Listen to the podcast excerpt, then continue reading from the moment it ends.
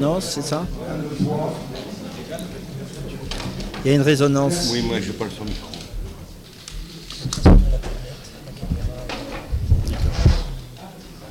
Je vous parler après ou c'est moi Merci beaucoup. Euh, je voulais déjà vous remercier, hein, c'est moi votre hôte, tout simplement. Vous êtes sur une place de, village en Corse. Voilà. Ça s'appelle l'espace de l'ambassade Corse de Paris.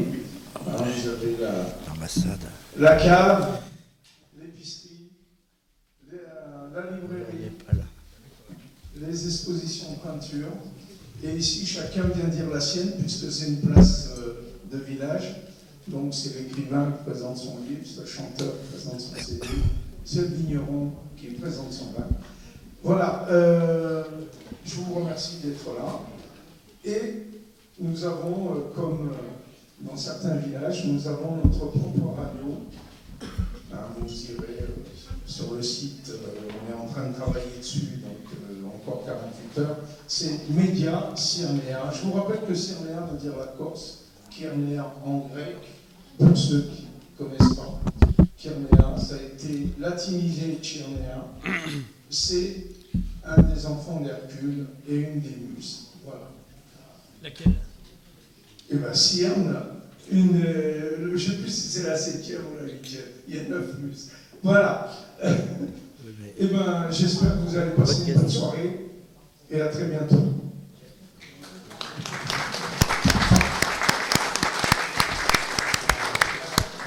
Y a. Je suis heureux que vous soyez nombreux à venir pour cette première réunion qu'on organise conjointement avec les volontaires pour la France et le cercle Retour au réel. Alors, on voulait faire ça en fin juin, on regarde le calendrier, le 18. Alors ce n'est pas du tout par provocation, mais il est évident qu'il s'impose de regarder sans, comme dirait l'historien romain Tacite, sine ira studio, sans haine et passion le passé. Et essayer de tirer des leçons pour l'avenir. Qui était De Gaulle Un fils apparemment de bonne famille, faisant Saint-Cyr, une culture classique. Il y a eu l'opportunité pour qu'il fasse une grande carrière, la défaite. Mais il ne faut pas oublier, on lui reprochera beaucoup de choses, surtout à la libération, que ses premiers compagnons étaient des gens issus de l'action française Comme lui, d'ailleurs. comme lui-même. Et De Gaulle est resté plutôt barésien que maurassien. Quand il reviendra au pouvoir par la faute de des gouvernants, déjà malheureusement l'Algérie était perdue. J'avais un de mes amis qui m'a formé autrefois sur le plan politique, qui était sénateur CNI, et un peu comme notre Jean-Marie, il a repris les galons pour servir le pays en Algérie. Avant la prise de pouvoir, avant le 13 mai. C'est Biaggi. Il rencontre euh, à la Maison Blanche Chaban, qui était ministre de la Défense à l'époque. Il lui dit Mais Raymond, qu'est-ce que tu fais ici? Je ne sais pas, c'est perdu, l'Algérie. Il faut voir le contexte, l'Amérique, et bien d'autres interférences. Si on regarde la Constitution de 58, c'était une constitution qui était plus ou moins. Il suffit de relire les notes de Pierre Fitt, une une marche pour une éventuelle restauration monarchique. L'article 16, qui a fait hurler beaucoup de gens, mais c'est tout simplement la marque de la culture latine. La dictature attend. Et je vous inviterai à lire un livre remarquable qui vient de sortir de M. Bornet sur la dictature, qui est à distinguer de la tyrannie. Hein, on peut être en démocratie et en tyrannie.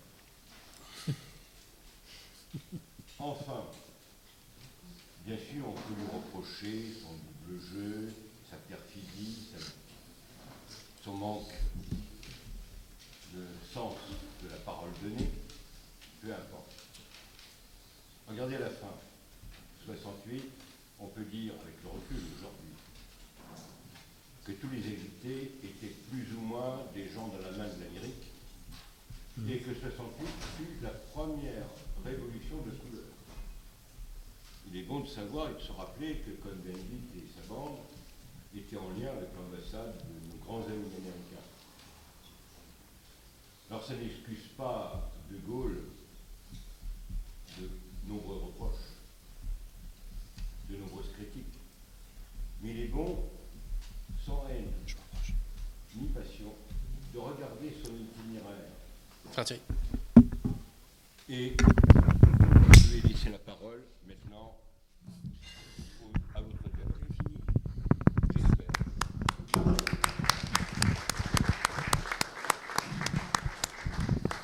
Bien, je vais vous présenter dans un instant nos deux débatteurs. Alors, euh, donc là, l'objet de la- du débat, hein, c'est pas à proprement parler une conférence magistrale telle qu'on en- en envisager. À mon avis, il y en a énormément dans la France entière ce soir qui euh, ont lieu. On va se réchauffer au man du général. Parle pas trop près. Voilà. Et là, ça va? Oui, parle pas trop près. euh, il s'agit là d'un débat sur euh, l'homme du 18 juin. Donc nous sommes, c'est le 79e anniversaire hein, de l'appel du 18 juin. La figure du général de, Gaulle est aujourd'hui extrêmement consensuelle. C'est le moins qu'on puisse dire. J'ai repris un article du Parisien euh, durant l'élection présidentielle, là, la dernière, en date 2017. Le titre, ils votent tous de Gaulle. Mais tous, sans exception. Alors, les euh, candidat, euh, maître Euh, c'est non, ça euh, Dieu m'en garde. Benoît Hamon n'est pas le général de Gaulle ou Michel Rocard qui veut. Le parallèle entre Rocard et de Gaulle, peut-être discuter, mais enfin, voilà, il cite de Gaulle, le candidat officiel du Parti Socialiste. Jean-Luc Mélenchon, la politique, la position sur la diplomatie est plus proche de celle d'un de Gaulle ou d'un Mitterrand que de celle d'un Sarkozy ou d'un Hollande qui se sentent plus liés aux Américains. Alors évidemment, Fillon, hein, celui qui disait à Sarkozy, si général de Gaulle, lui, s'il avait été mis en examen, il ne se serait pas présenté à l'élection présidentielle, ce qui n'a pas empêché d'ailleurs François Fillon de se présenter mis en examen. Que dit-il sur le général? Parler du général, c'est une façon de rehausser le débat et de sortir de l'habituelle politicienne dont les Français ne veulent plus. Puis alors, les deux principaux qu'on a retrouvés au deuxième tour, on commence par Marine Le Pen. Le général de Gaulle disait En France, sans l'État, sa mère doit. Et Emmanuel Macron Je choisis le meilleur de la gauche, le meilleur de la droite et même le meilleur du centre, comme de Gaulle. Pas persuadé. Ça, c'est à mon avis, c'est un de Gaulle euh, revu. Fanfaronnade. Alors voilà, De Gaulle, c'est devenu un personnage consensuel. Ça, c'est le politiquement correct. On est passé au tamis. On l'a modifié, on l'a neutralisé, on l'a embaumé. Aujourd'hui, tout le monde aime le général De Gaulle. Et je pense que c'est certainement le pire cadeau qu'on puisse lui faire, qu'on l'aime ou qu'on ne l'aime pas, que de le mettre dans cette position consensuelle. Donc, il nous est apparu avec frère Thierry qu'il serait intéressant de faire débattre aujourd'hui deux personnalités que je vais vous présenter tout de suite pour leur état de service, dont l'un est franchement euh, un gaulliste, il l'est devenu, on va nous dire à quelle occasion d'ailleurs. Et puis, euh, donc ça c'est à ma gauche, Paul-Marie Couteau, et puis à ma droite, Adrien Abosi, maître Abosi, qui lui, euh, eh bien, dans son parcours, et c'est un, jeune, hein, on n'est pas sur des conflits qui viennent hériter du passé, eh bien, une vision beaucoup plus nuancée, c'est le moins qu'on puisse dire, contrastée du général. Contrasté, ouais, plutôt. Voilà. Paul-Marie C'est comme Couteau, haut fonctionnaire, essayiste, homme politique français, bien sûr. Vous avez débuté, euh, Paul-Marie, avec euh, Michel Jobert, Jean-Pierre Chevènement. Vous êtes un ancien conseiller de Philippe Soga. Vous avez été député européen, Rassemblement pour la France, hein, de Pasqua et Villiers, puis MPF, Mouvement pour la France, de Philippe. Bon, bah écoutez, je vais même carrément. Vous m'entendez? Tout le monde m'entend? Oui. Donc on va faire sans le micro. Voilà. Euh, le MPF de Philippe de Villiers. Il devient gaulliste en lisant Les chaînes qu'on abat d'André Malraux. et déploie alors la foi gaulliste des nouveaux convertis, hein, tel un saint Paul du gaullisme contient son prénom. En 2002, il écrit sur De Gaulle, le génie de la France, de point, De Gaulle philosophe.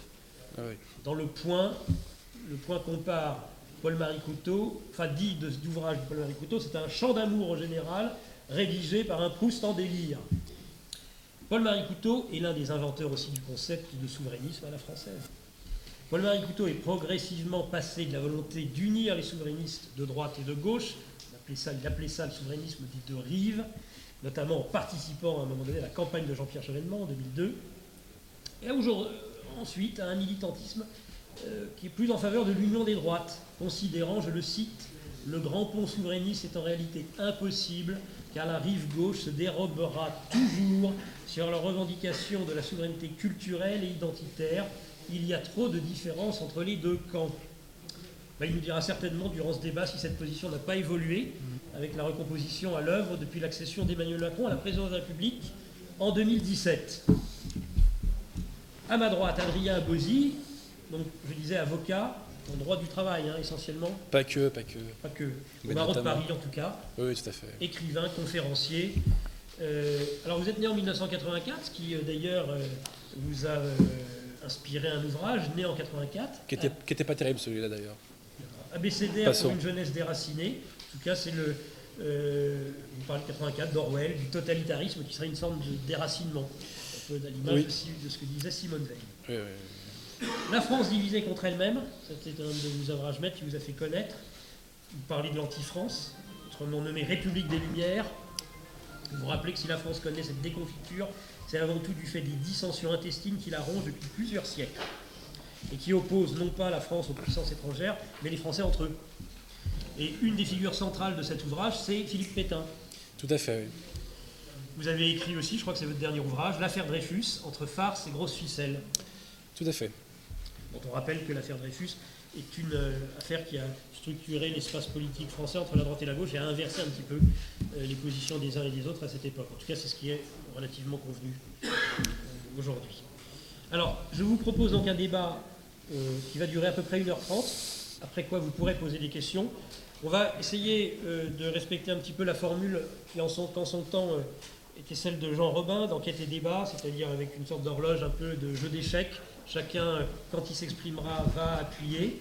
Et puis, euh, alors je crois que celui, euh, la personne qui avait le... On va voir, il faut, je vais vérifier au début. Je crois que quand on appuie, on donne la parole à l'autre, mais reste, reste à vérifier. on a convenu euh, honneur à Paul-Marie Couteau qui débutera. Trois thèmes principaux, à peu près 15 minutes. hein. Ils sont libres après, de, s'ils le souhaitent, de passer plus de temps sur un des trois points du débat. D'abord, la place du général de Gaulle dans l'histoire, son apport euh, particulier de 1940 à sa mort en 1970, en tout cas au moment où il quitte le pouvoir en 69. Euh, ça, c'est la première partie. Ensuite, son influence euh, dans le paysage politique français montrait que ce fut une personnalité extrêmement clivante, pour le meilleur et pour le pire, mais il, il n'a cessé de cliver, euh, le général de Gaulle, en 1940, en 1945, en- ensuite lorsque il a débuté euh, son refus de la 4ème République, 58, euh, 62, euh, jusqu'à la fin, hein, jusqu'au dernier référendum, qui est à peu près à 50, 50 hein. on est sur une personnalité très clivante. Et puis dans la dernière partie, on verra est-ce qu'aujourd'hui on peut se passer du général de Gaulle? Ouais, Est-ce que c'est encore quelqu'un qui va avoir une influence? Est-ce que c'est une, un maître à penser pour euh, l'avenir flou que nous connaissons aujourd'hui Ou bien au contraire, euh, est-ce qu'il faut passer à autre chose? Est-ce que le général de Gaulle maintenant a sa place uniquement dans l'histoire? Voilà les trois parties. Et donc euh, je me propose de, comme à Paul-Marie Couteau d'engager les débats euh, tout de suite. Et je vais vérifier pour que l'aspect du temps soit le meilleur. Je pense que nous devrions commencer comme ça. Alors, ça ne marche pas. Euh, la personne qui est alors, qui a Lara est là. J'ai un problème avec l'horloge pour débuter. Voilà, donc c'est la, la Fédération française et internationale des jeux d'échecs se déplace et elle nous a livré une, euh, une horloge, mais moi je n'arrive pas à la faire euh, débuter. Alors Paul-Marie va débuter. Et donc à chaque. Moi, je vois rien.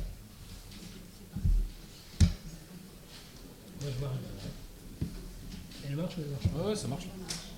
Voilà, Paul-Marie, c'est à vous.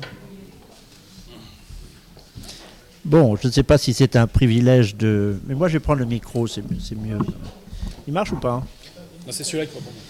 Je ne sais pas si c'est un privilège de- d'ouvrir le feu, d'autant que je n'ai pas tellement ouvri- ou- envie de, de feu, pour tout dire.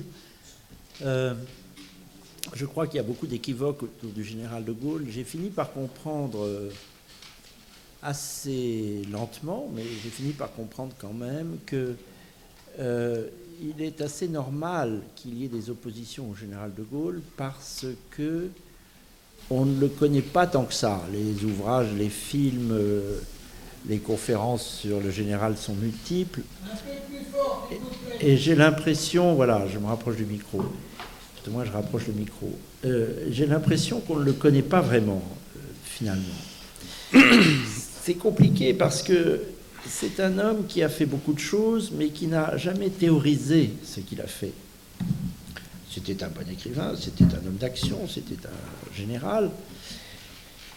Mais c'était pas à proprement parler un intellectuel. Justement, il était assez timide euh, sur la question intellectuelle et il se méfiait même des constructions idéologiques. La seule théorie qu'on lui qu'on lui ait connue, c'est la théorie des circonstances, quand il était justement à l'état-major auprès du maréchal Pétain.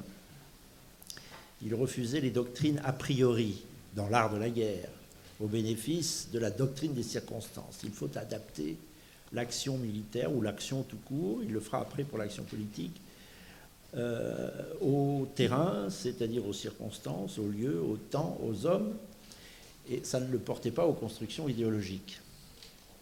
Il en voyait bien la nécessité pourtant. Euh, merci d'avoir fait référence à un ouvrage qui m'a beaucoup ouvert les yeux sur le général, trop peu connu, qui s'appelle les chaînes qu'on abat, c'est la dernière conversation assez émouvante, très romancée, très re- reprise bien sûr, entre Malraux, qui va pour la dernière fois voir le général à Colombey en décembre 69, un peu moins d'un an avant la mort du général. Ils ne se verront plus depuis. Il passe, dit Malraux, une journée, en fait, il, il embellit, il passe deux ou trois heures ensemble, le temps d'un, d'un apéritif, d'un déjeuner et d'une promenade euh, euh, dans le parc, qui n'est pas immense d'ailleurs, de Colombey. Euh, J'insiste sur ce livre parce que si vous voulez vous documenter sur le général, je crois qu'il n'y a, rien de mieux. J'ajouterai peut-être en parenthèse un, ouvrage qui est dû à son aide de camp Claude Guy, qui révèle un général très acariâtre, très euh, déçu sur les hommes, euh, assez coléreux, un général très goguenard, très à droite, lui-même pas à droite à ce moment-là, il est d'extrême droite, comme on dirait aujourd'hui dans les médias. Euh, cet ouvrage s'appelle En écoutant De Gaulle. L'auteur est Claude Guy. Il n'a été publié qu'après la mort non seulement du général, mais de l'auteur, Claude Guy. Bref, je ferme cette parenthèse sur la bibliographie. Mais dans cette euh, conversation avec Malraux, il dit qu'il a fait ce qu'il a pu, mais que ça n'a pas été décisif dans l'histoire, justement. Il a fait ce qu'il a pu en 40, il a fait ce qu'il a pu en 58, mais il y a une grande odeur d'inachevé.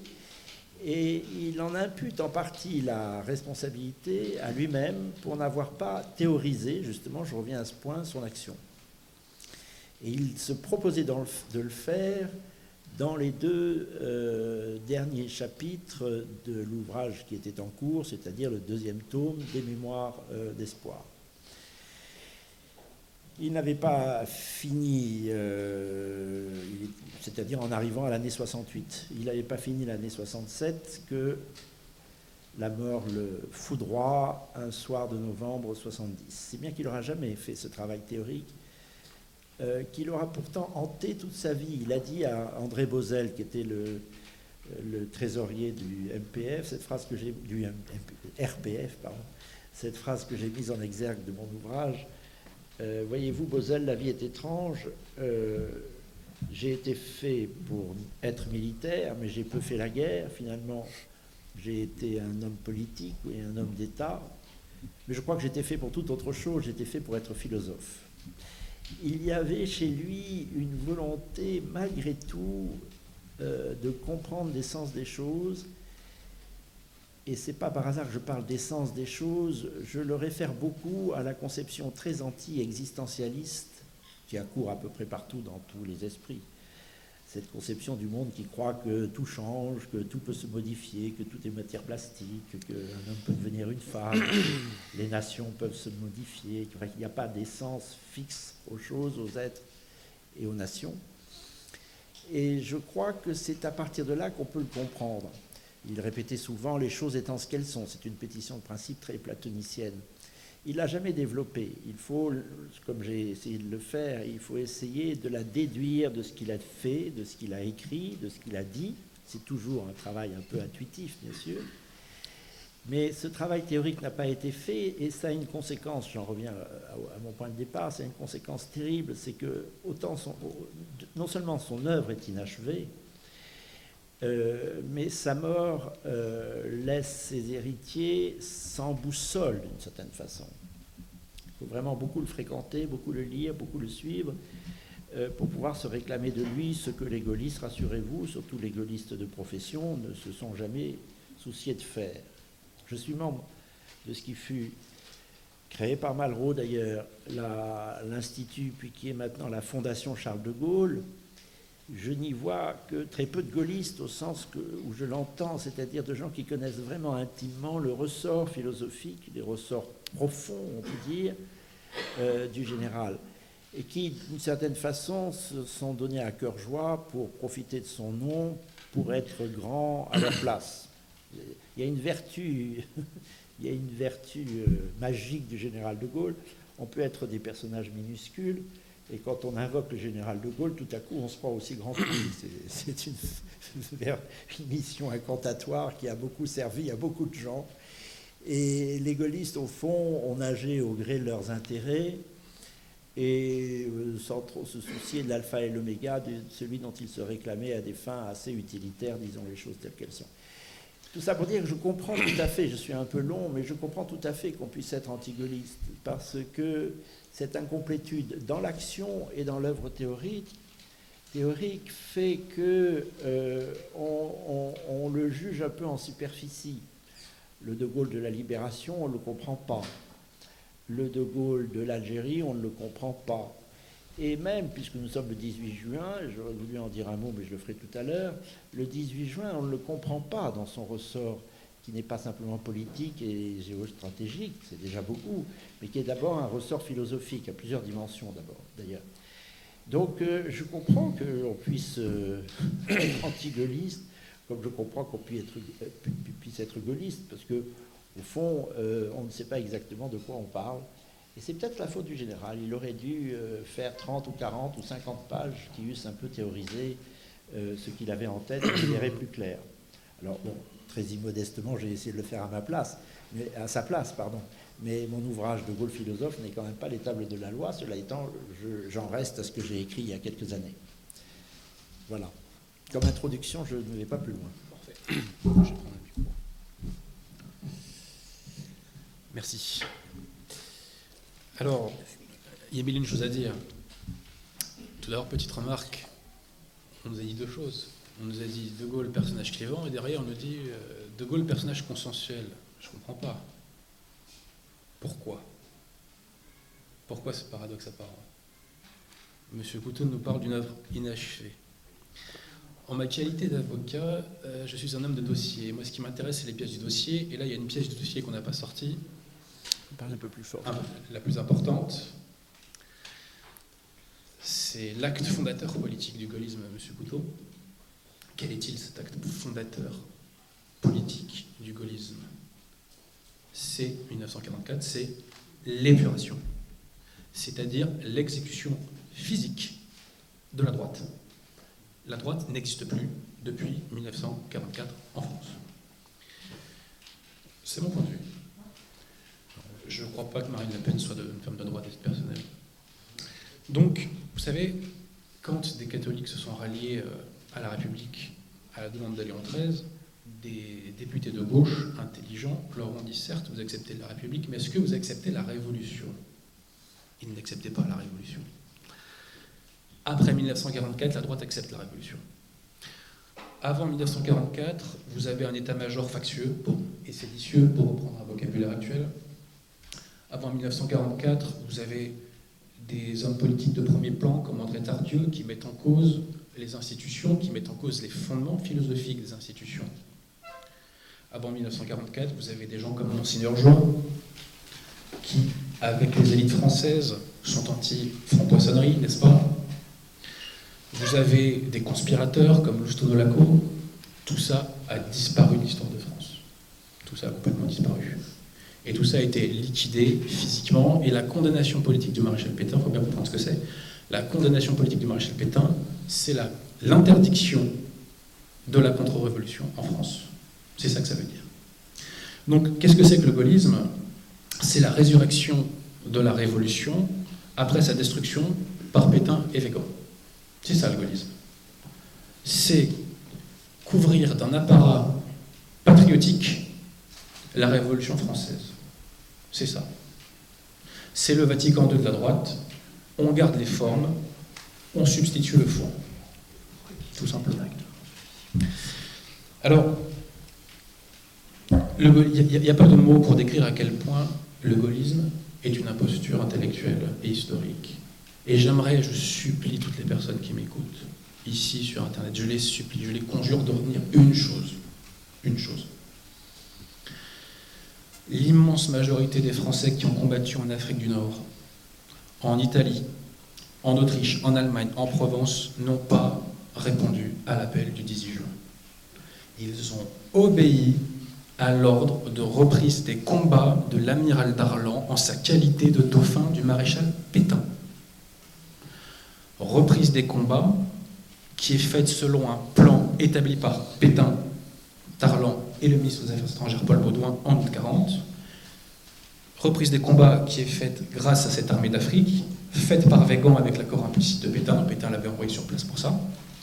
Reprise des combats qui est faite qui est validé par Pétain par télégramme secret. Télégramme secret qui a été contesté par M. Paxton pendant des décennies, mais qui a été retrouvé par Hervé Couteau-Begari, dont je salue la mémoire, et qui a été publié dans sa biographie de Darlan. Quand on sait ça, qu'est-ce qui reste? Retenez cette formule. Si Darlan n'avait pas été assassiné par une conjuration gaulo-orléaniste, Darlan aurait été à la tête des armées françaises à la libération. Je répète, si Darlan n'avait pas été assassiné par une conjuration gaulo-orléaniste, c'est lui qui aurait été à la tête des armées françaises à la libération. Et il n'y aurait pas eu cette restauration de la Révolution, cette restauration cet ancien ordre légal dont je reparlerai.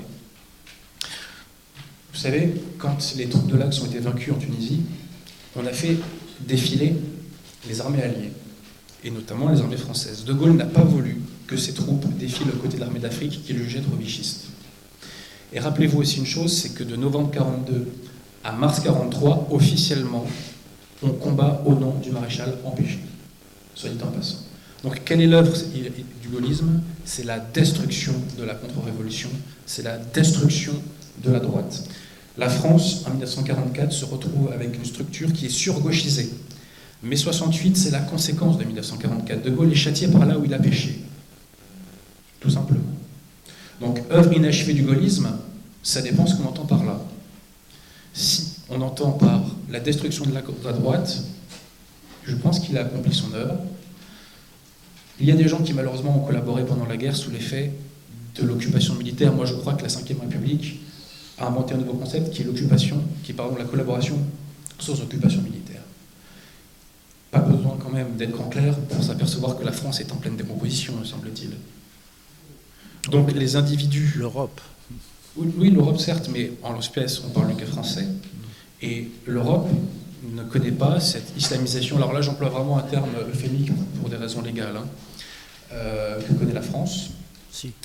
Il n'y a pas ces bastions d'économie parallèle comme on connaît chez nous. Il y a des fiefs euh, tenus. Euh, encore une fois, la, loi ne n'autorise pas à dire la réalité en France.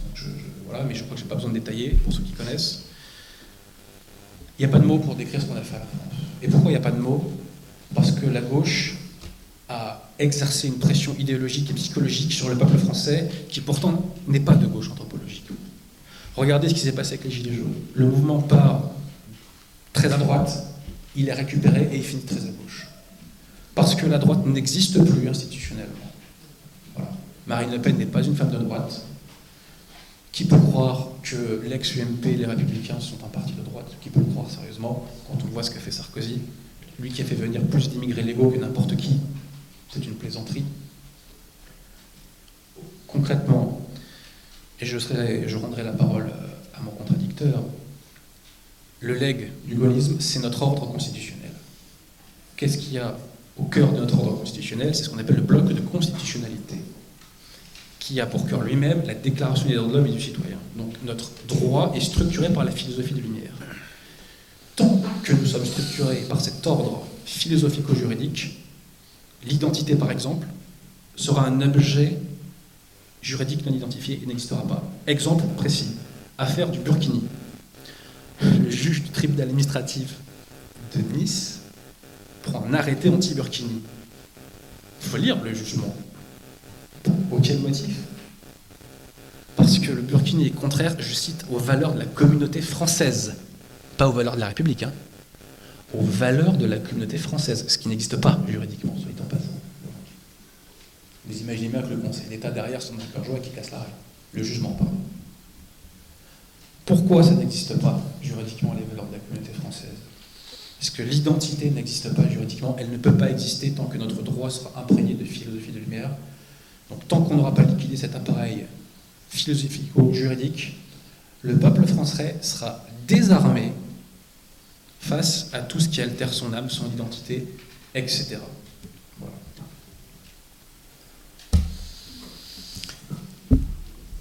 Alors il y, a bien des choses à dire, tout simplement parce que vous avez abordé un nombre de sujets euh, en, quelques minutes assez considérables. Bon, Écoutez, euh, il y, a des petits points historiques à reprendre tout de même. Euh, vous êtes bien fort si vous savez qui a analysé Darlan, par exemple, bien connu Hervé Couteau-Bégari, qui fut un de mes amis jusqu'à son dernier jour, puisqu'il est mort à mes côtés, en février 2012. Et il s'est beaucoup interrogé, en effet, dans son Darlan sur l'assassinat. à la fin, il l'imputait plutôt au service anglais. Donc ce n'est pas tout à fait votre hypothèse, alors que vous réclamez d'Hervé Coutoubegari. Que... Je vous signale que la question est loin d'être résolue. J'espère qu'elle sera un jour, parce qu'elle a en effet son importance. Elle est même très importante.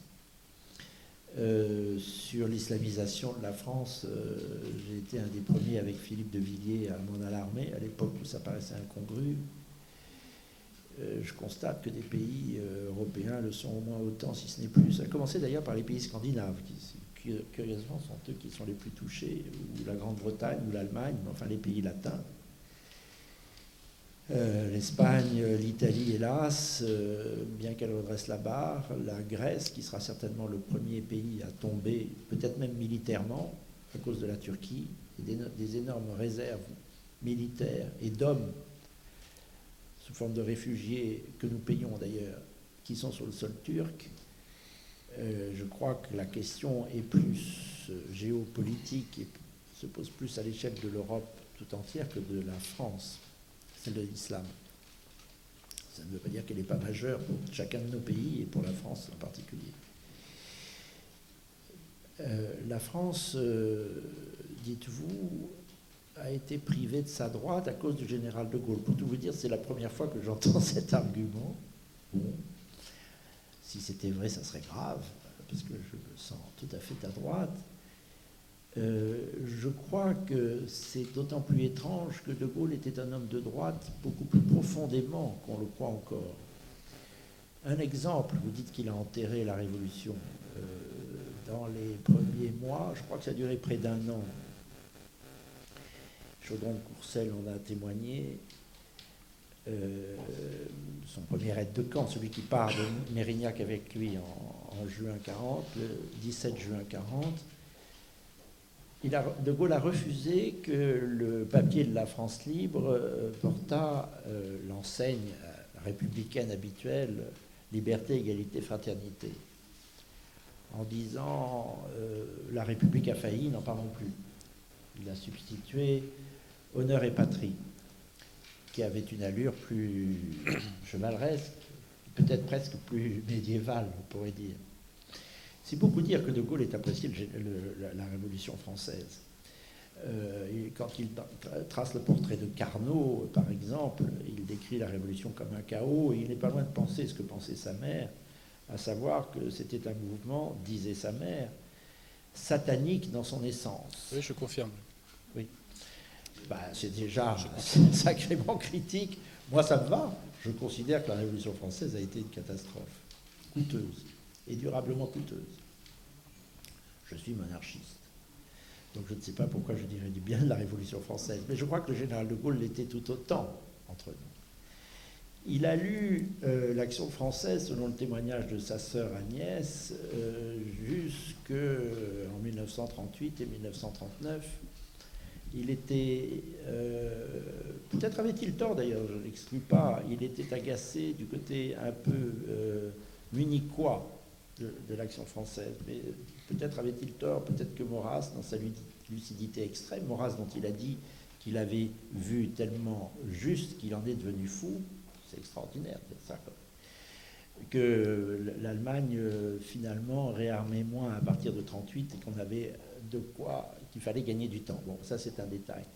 Mais il a lu l'action française jusqu'en 38 et s'il l'a fait un peu en cachette à partir de 27, c'est à cause de la condamnation papale. Euh, Justifié, oui. Cela étant, c'était toute sa culture. C'est d'autant plus sa culture. Euh, c'est le livre sur lequel je travaille actuellement. J'en ai beaucoup de témoignages grâce à Feu Henri, comte de Paris, Orléans, euh, décédé le 21 janvier dernier par un fait de l'histoire assez surprenant. Euh, mort à 21 janvier, tout Orléans qu'il était. il, enfin, l'histoire est bonne fille finalement. et je crois qu'il a vraiment tout fait pour rétablir euh, la monarchie. J'ai eu un témoignage in extremis un peu avant la mort de Jean Mauriac, très intéressant. Euh, Jean Mauriac l'a suivi dans son dernier voyage. C'était six mois avant de mourir, juin 70. Euh, C'est la dernière sortie du général. Il est allé voir Franco et il lui a dit au fond, vous avez été positif pour l'Espagne. C'était pas rien. C'était pas phrase d'un homme de gauche ou même d'un centriste. Hein. C'était une vraie droite. Et euh, à mon micro de Radio Courtoisie, j'avais demandé, cette émission existe toujours, c'est une des meilleures que j'ai faites, j'avais demandé à Jean Mauriac, qui l'avait suivi pour l'AFP, pourquoi diable il était parti tout à trac en Espagne, alors que son projet initial pour ce qui allait être son dernier voyage, c'était d'aller voir Mao, un peu influencé par Malraux et puis fasciné par le personnage Mao. L'ambassadeur de France à Pékin, Étienne Manac, avait commencé les préparatifs. Mao était d'accord. Et voilà qu'au dernier moment, De Gaulle dit non, je ne vais, pas, euh, vais pas voir Mao, je veux aller voir euh, euh, Franco.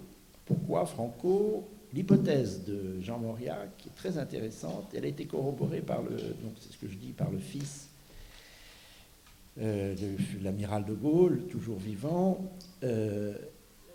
parce que Malraux venait de euh, Franco venait de rétablir la monarchie. Ça le fascinait.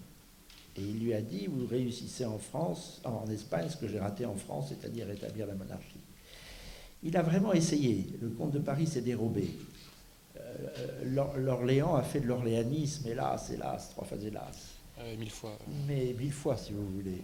Mais De Gaulle a tout fait, et même ça a agacé son cabinet. Bernard Tricot m'a dit un jour, c'était c'était le côté snob du général de Gaulle, il n'avait rien compris. En réalité, il voulait vraiment rétablir la monarchie. Et au fond, la constitution de la Ve République dont je parlais tout à l'heure, et qui, elle, porte toutes les stigmates de l'incomplétude, il le savait, euh, n'est cohérente que si elle est couronnée par un homme au-dessus des partis, c'est-à-dire un monarque. Elle était faite pour un monarque, elle était faite ce, déplorable comte de Paris qui n'a pas compris, qui n'a pas voulu faire campagne, qui attendait que tout lui tombe tout cuit, ce qui était impossible étant donné les circonstances des années 60, et la force de la gauche. Parce que j'ai l'impression que vous avez, je peux cesser là, je peux, on peut conclure là-dessus, mais alors les réponses seraient multiples à vous donner. Euh, ne, ne, négligez pas l'énorme montée en puissance dans les années 20, dans les années 30 de la gauche, des gauches, des gauches radicales, de cette espèce de classe politique assez déculturés, euh, aucun n'étant chrétien d'ailleurs. Parce qu'à bien y regarder, De Gaulle est au XXe siècle le seul chef d'État vraiment chrétien qui entretenait une correspondance avec Paul VI, qui avait demandé à Paul VI de réintroduire C'est pas une fin- référence, Paul VI. Non, pas- passons, passons. Je sais que les papes sont, plus des références, mais enfin, pour le chrétien que je suis, il faut bien que j'en ai quelques-unes, pardonnez-moi. Mais je- la question est douloureuse, en effet. Il avait obtenu de Paul VI, par exemple, que l'on dit à la fin des messes dites en France, euh, Sanctam fac Galliam, c'est-à-dire que Dieu sauve la France. C'était un- c'était d'un chrétien, ça. Et ce chrétien-là était à peu près le seul chrétien, après une longue classe politique, une suite d'hommes politiques, qui ne l'était pas. Cherchez-en un, il n'y en a pas. Euh, Les radicaux, les socialistes qui ensuite prospèrent, les communistes qui prospèrent, 30% euh, à la libération, euh, vous dites il a liquidé la droite, c'est qu'il y a une énorme poussée, et c'était une poussée non seulement politique mais philosophique, du progressisme. C'était une, une résurgence de l'esprit le plus violent et le plus sectaire, d'ailleurs, de la Révolution française, qui, est inscrit dans le peuple français. Ce peuple est profondément égalitaire, révolté contre lui-même, révolté contre les classes dirigeantes, et euh, ça a acquis une force à la faveur des années 20, des années 30, et puis euh, de l'opposition au nazisme, qui passait pour un mouvement de droite. Alors pour moi, le nazisme est plutôt, dans son essence, un progressisme assez gauchiste, au fond. Mais enfin, passons. Euh, les équivoques sont multiples. Je crois qu'il était très difficile pour quiconque euh, de restaurer la droite. J'ajoute quand même que le parti qu'il a créé en 1947 était typiquement dans son programme, le RPF, un parti de droite. Et quand on dit que De Gaulle euh, a fait du ni droite ni gauche, ce que cette pauvre Marine Le Pen a répété à satiété pour faire comme lui, c'était une erreur.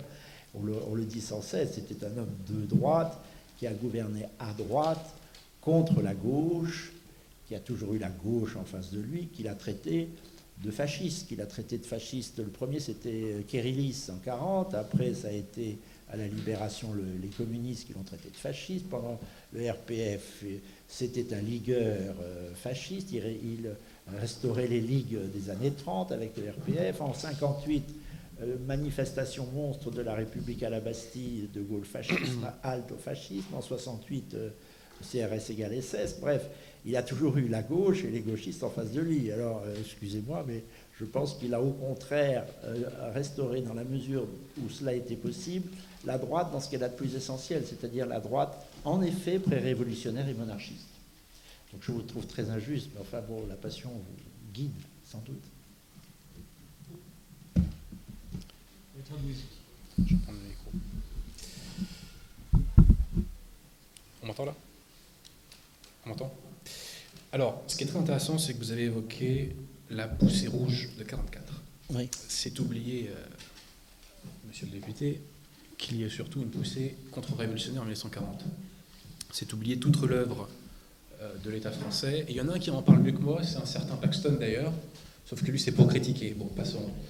Euh, mais euh, il y a eu une poussée spontanée contre-révolutionnaire française qui ensuite a été ravalée, si je puis dire. Pourquoi Pourquoi est-elle ravalée Elle a été ravalée sous l'effet de la terreur, de la terreur rouge. Et je vous recommande un roman qui n'est pas très connu pour ça, mais qui en parle plutôt bien.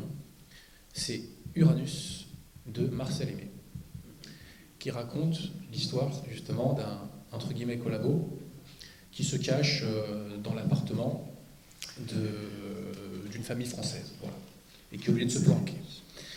Et ce roman traduit très bien le climat euh, complètement totalitaire de ces années-là, et de violence. Car je rappelle que l'épuration, c'est l'épuration des élites, en premier lieu, parce que c'est ce qui est le plus important, mais euh, c'est aussi les massacres. Alors, à l'époque, on parlait de 100 000 morts. Aujourd'hui, les historiens disent Ah, mais non, finalement, c'est pas tant que ça. Ça serait que 10 000 morts, 10 000 exécutions sommaires. Je m'excuse, ça s'appelle un massacre, 10 000 exécutions sommaires. Je m'excuse. Donc, oui, effectivement, que euh, le vote des Français a été manipulé. C'était pas la première fois, c'était pas la dernière fois. hein. Euh, voilà, donc cette terreur rouge, cette poussée rouge qui a été réelle dans les urnes, Mais 30%. 30%, oui, tout à fait. Et euh, moi, selon moi, c'est même 100%, parce que si vous voulez, euh, le, comment on l'appelait le mouvement euh, de droite MRP, c'est ça? Comment on l'appelait euh, Bon, il n'était pas, communiste.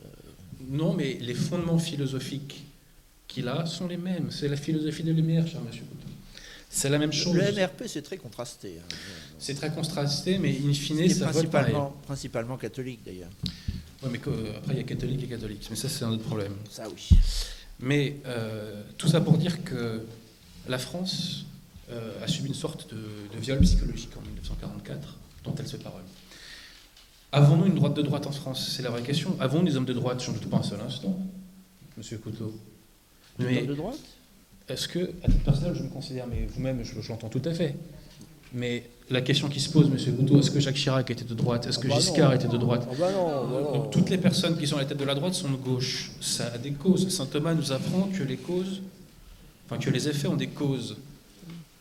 La cause, c'est qu'on a instauré une nomenclature, une nomenclature verrouillée par des hommes de gauche dont nous ne sortons pas, dont nous ne sortons pas.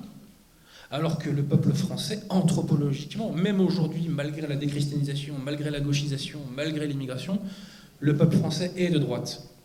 Et je vais même vous dire une chose, même nombre de bobos sont de droite, et nombre de bobos ont un instinct conservateur, soyez en passant. Les bobos, je m'excuse, pratiquent la ségrégation raciale. Toutes ces histoires de caste scolaire, en pratique, comment ça s'appelle? C'est qu'ils ne veulent pas que leurs enfants côtoient certaines populations.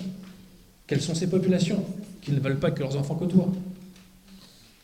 Donc le peuple français est un peuple de droite, mais qui est un peuple qui subit une occupation gauchiste dans les institutions. Et ça, Monsieur Couteau, selon moi, c'est le crime du gaullisme que d'avoir instauré cela. Il avait le choix Instauré quoi? d'avoir restauré la Révolution, d'avoir anéanti l'État français, d'avoir anéanti les fondements qui étaient à la base de la société, à la base des institutions de l'État français, alors que vous à moi, il est partagé à 100% à titre personnel. hein. Euh, il a restauré la République, une première fois en 1944. Il disait qu'elle n'avait pas été abolie, etc. C'est la fameuse anecdote avec Bidault. Elle était abolie. Il ne faut pas prendre les gens pour des crétins. Et d'ailleurs, c'est ce qu'on a reproché à Pétain, soyez en passant. Il l'a restaurée, il en a créé une deuxième, et aujourd'hui nous mourrons de cet ordre politique, philosophique et juridique, et je me répéterai jamais assez, une politique de droite n'est pas possible tant qu'on conserve les fondements juridiques et philosophiques qui sont à la base de l'ordre con- constitutionnel. Petite, euh, aussi, petite précision sur les accords d'Évian. La libre circulation des, des Algériens dans les accords d'Évian quand même, hein. soit dit en passant. Voilà, je ne développe pas plus, législation française oblige. Je précise aussi que face au torrent migratoire, on a été obligé de faire un nouvel accord entre la France et l'Algérie en 68, qui prévoyait euh, les premiers euh, regroupements, euh, enfin le premier regroupement familial. Après, le Conseil d'État l'a imposé. On dit souvent que c'est Giscard qui l'a imposé le regroupement familial, c'est pas tout à fait exact. C'est surtout le Conseil d'État hein, qui l'a imposé. Mais bref, voilà. Donc, je demande à ce qu'on n'oublie pas cet instinct contre-révolutionnaire du peuple français qui souffre intérieurement même quand il n'identifie pas les causes. Et les Gilets jaunes sont la manifestation de ça, qui souffrent de cette occupation gauchiste, de cette violence qui est imposée par l'État. Voilà. Et j'y reviens, tant qu'on conservera les fondements philosophiques qui sont à la source de notre ordre juridique, parce qu'on entend Parfois, on va avoir l'impression que toutes ces discussions sont des discussions sur le sexe des anges qui n'ont aucune conséquence sur la réalité. Ça a des conséquences extrêmement concrètes sur la réalité. Existe-t-il aujourd'hui un fondement juridique pour interdire la construction de mosquées? Réponse non. Il n'en existe pas. Il n'en existe pas. Existe-t-il un fondement juridique pour interdire l'immigration légale? Réponse non. Il n'en existe pas. Donc, je veux faire violence à personne, mais je pense que l'héritage principal du gaullisme, qui est cet ordre juridique, doit être éradiqué pour le salut de notre pays. Mais La classe politique veut-elle le salut de la France? J'en suis pas tout à fait convaincu. De la République sans doute, de la France, j'en suis pas tout à fait convaincu. Dernière anecdote et je rends la parole. Quand la France a subi la percée de Sedan, le week-end qui a suivi, qu'ont fait tous les membres du gouvernement, tous plus ou moins francs tous plus ou moins de gauche, euh, tous plus ou moins voilà, radicaux, etc. Qu'est-ce qu'ils ont fait? Ils sont allés à la messe à Notre-Dame. Comme quoi, face. Euh, ils, ont, recommencé en 40 d'ailleurs. Oui, c'est ça que j'évoque. Qui pas Sedan. Donc, euh, je voulais, suite à la percée de Sedan de 40, je faisais yeux. Ah oui. Autant pour moi. J'ai peut-être pas été assez clair. Euh, tout ça pour dire que face au cataclysme, le peuple français, même les gens les plus gauchisés, sont rattrapés par leur anthropologie. Et ce sur quoi je mise le plus, c'est pas sur Marine Le Pen, hein, c'est pas sur le Rassemblement national, je mise sur l'anthropologie française et bien entendu la Providence. Paul-Marie Couteau.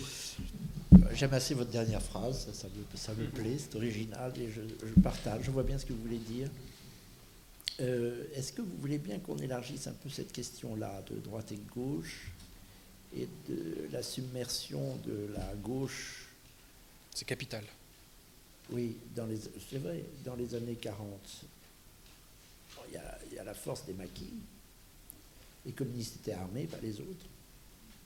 Les Américains ne le voulaient pas. Ils, jouent leur rôle aussi. Hein. Les gaullistes étaient désarmés. Et euh, de surcroît, euh, il y avait euh, une équivoque derrière Pétain. Beaucoup de ministres du maréchal Pétain étaient de gauche aussi. Hein. Le ministre du Travail, qui s'appelait Brun, je crois, était l'ancien secrétaire général de la CGT. les Dorier, Belin, Belin, merci. Merci.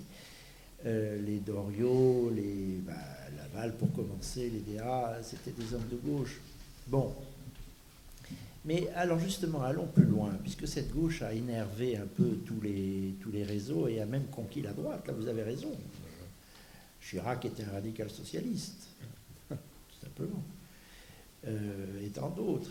La France est gouvernée par les radicaux socialistes depuis, euh, depuis Napoléon III, de cette façon. Bon. Euh, c'est plus profond que ça, vous savez. il s'est passé quelque chose de capital dans le destin de la France J'y faisais référence vaguement tout à l'heure, je suis plus précis maintenant, à la fin du XVIIe. Une querelle fondatrice qui fonde la droite et la gauche beaucoup plus sûrement que cette espèce de distribution des places euh, sur la constituante. Vous savez, euh, à droite, ceux qui veulent protéger le veto royal, et à gauche, ceux qui veulent abolir le rôle du roi. Un siècle plus tôt, Bainville en parle beaucoup Jacques Mainville, qui est une autre version de la monarchie, euh, qui complète celle de Maurras. Maurras n'est pas le seul monarchiste, hein. il, y a beaucoup de, il y a beaucoup de paroles, euh, Bernanos, etc., etc., Daudet dans, le, dans la monarchie, Brasillac. Mais je reviens à cette fin du XVIIe. Il s'est passé quelque chose, la querelle des anciens et des modernes. Vous savez, c'est ça qui a lancé le démon du progressisme. Oui, le démon, oui. Le démon. Je confirme. De la modernité. Le discours de Perrault à l'Académie française, je crois que c'était en octobre 85.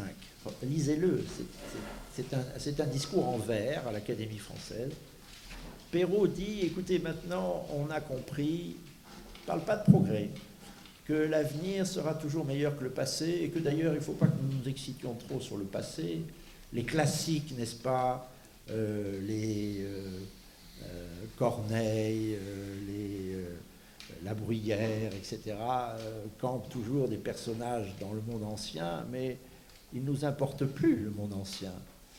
Tout ce qu'il faut savoir, c'est qu'il faut porter notre regard vers l'avenir et savoir que ce qui vient, ce qui est neuf, ce qui est moderne, sera toujours supérieur à ce qui est ancien. C'est une formidable machine intellectuelle lancée contre le monde ancien. D'ailleurs, c'est encore la dichotomie de M. Macron, du président de la République, qui répète qu'il veut disqualifier le monde ancien. Bon, Le monde ancien, c'est nous. Hein en tous les cas, je me sens très visé.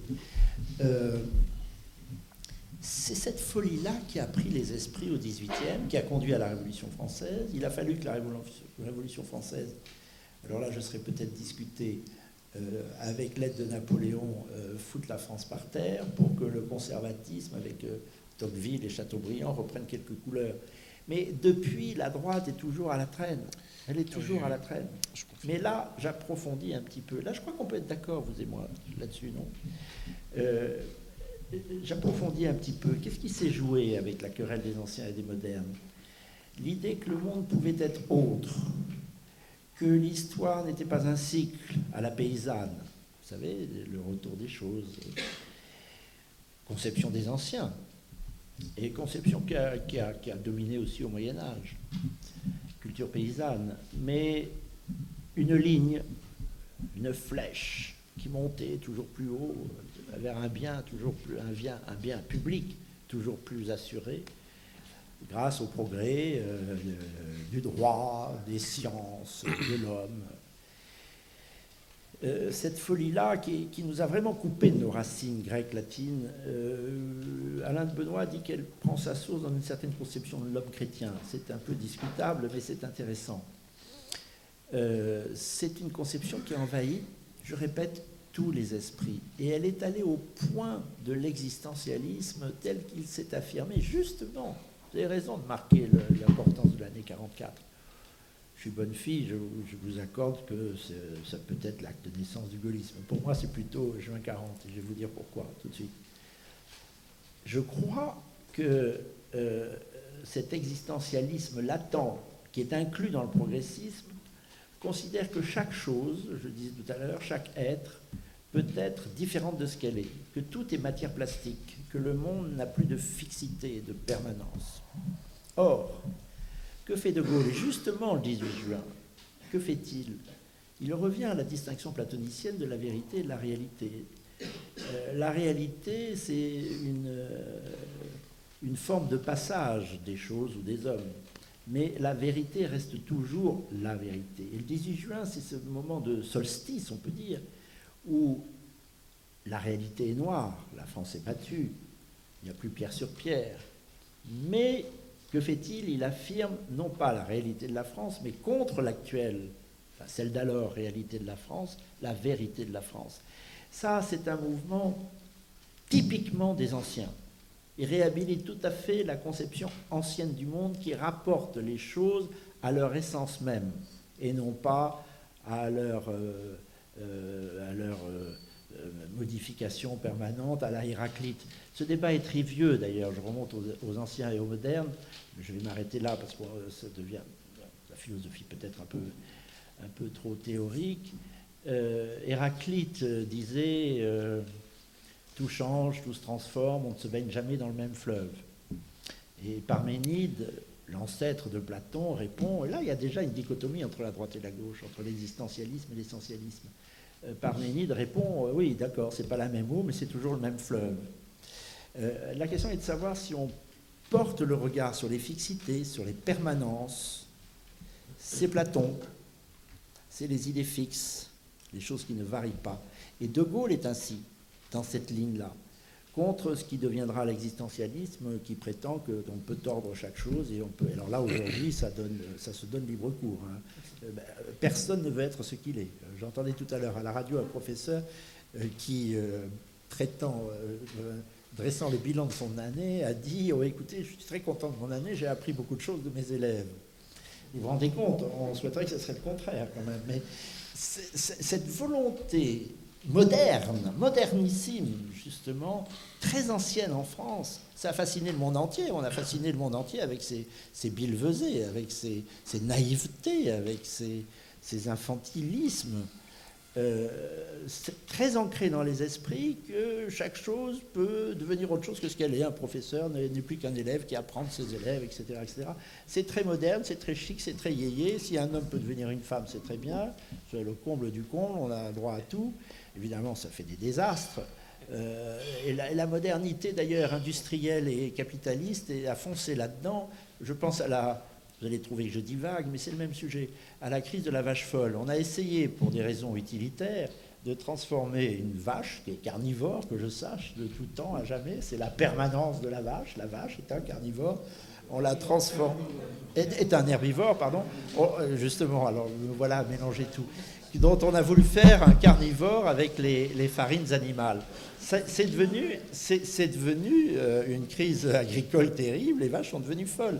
Et je ne sais pas si nous ne sommes pas destinés à être des vaches folles parce qu'on veut faire au nom de la modernité et du progrès, en permanence, autre chose que ce que nous sommes.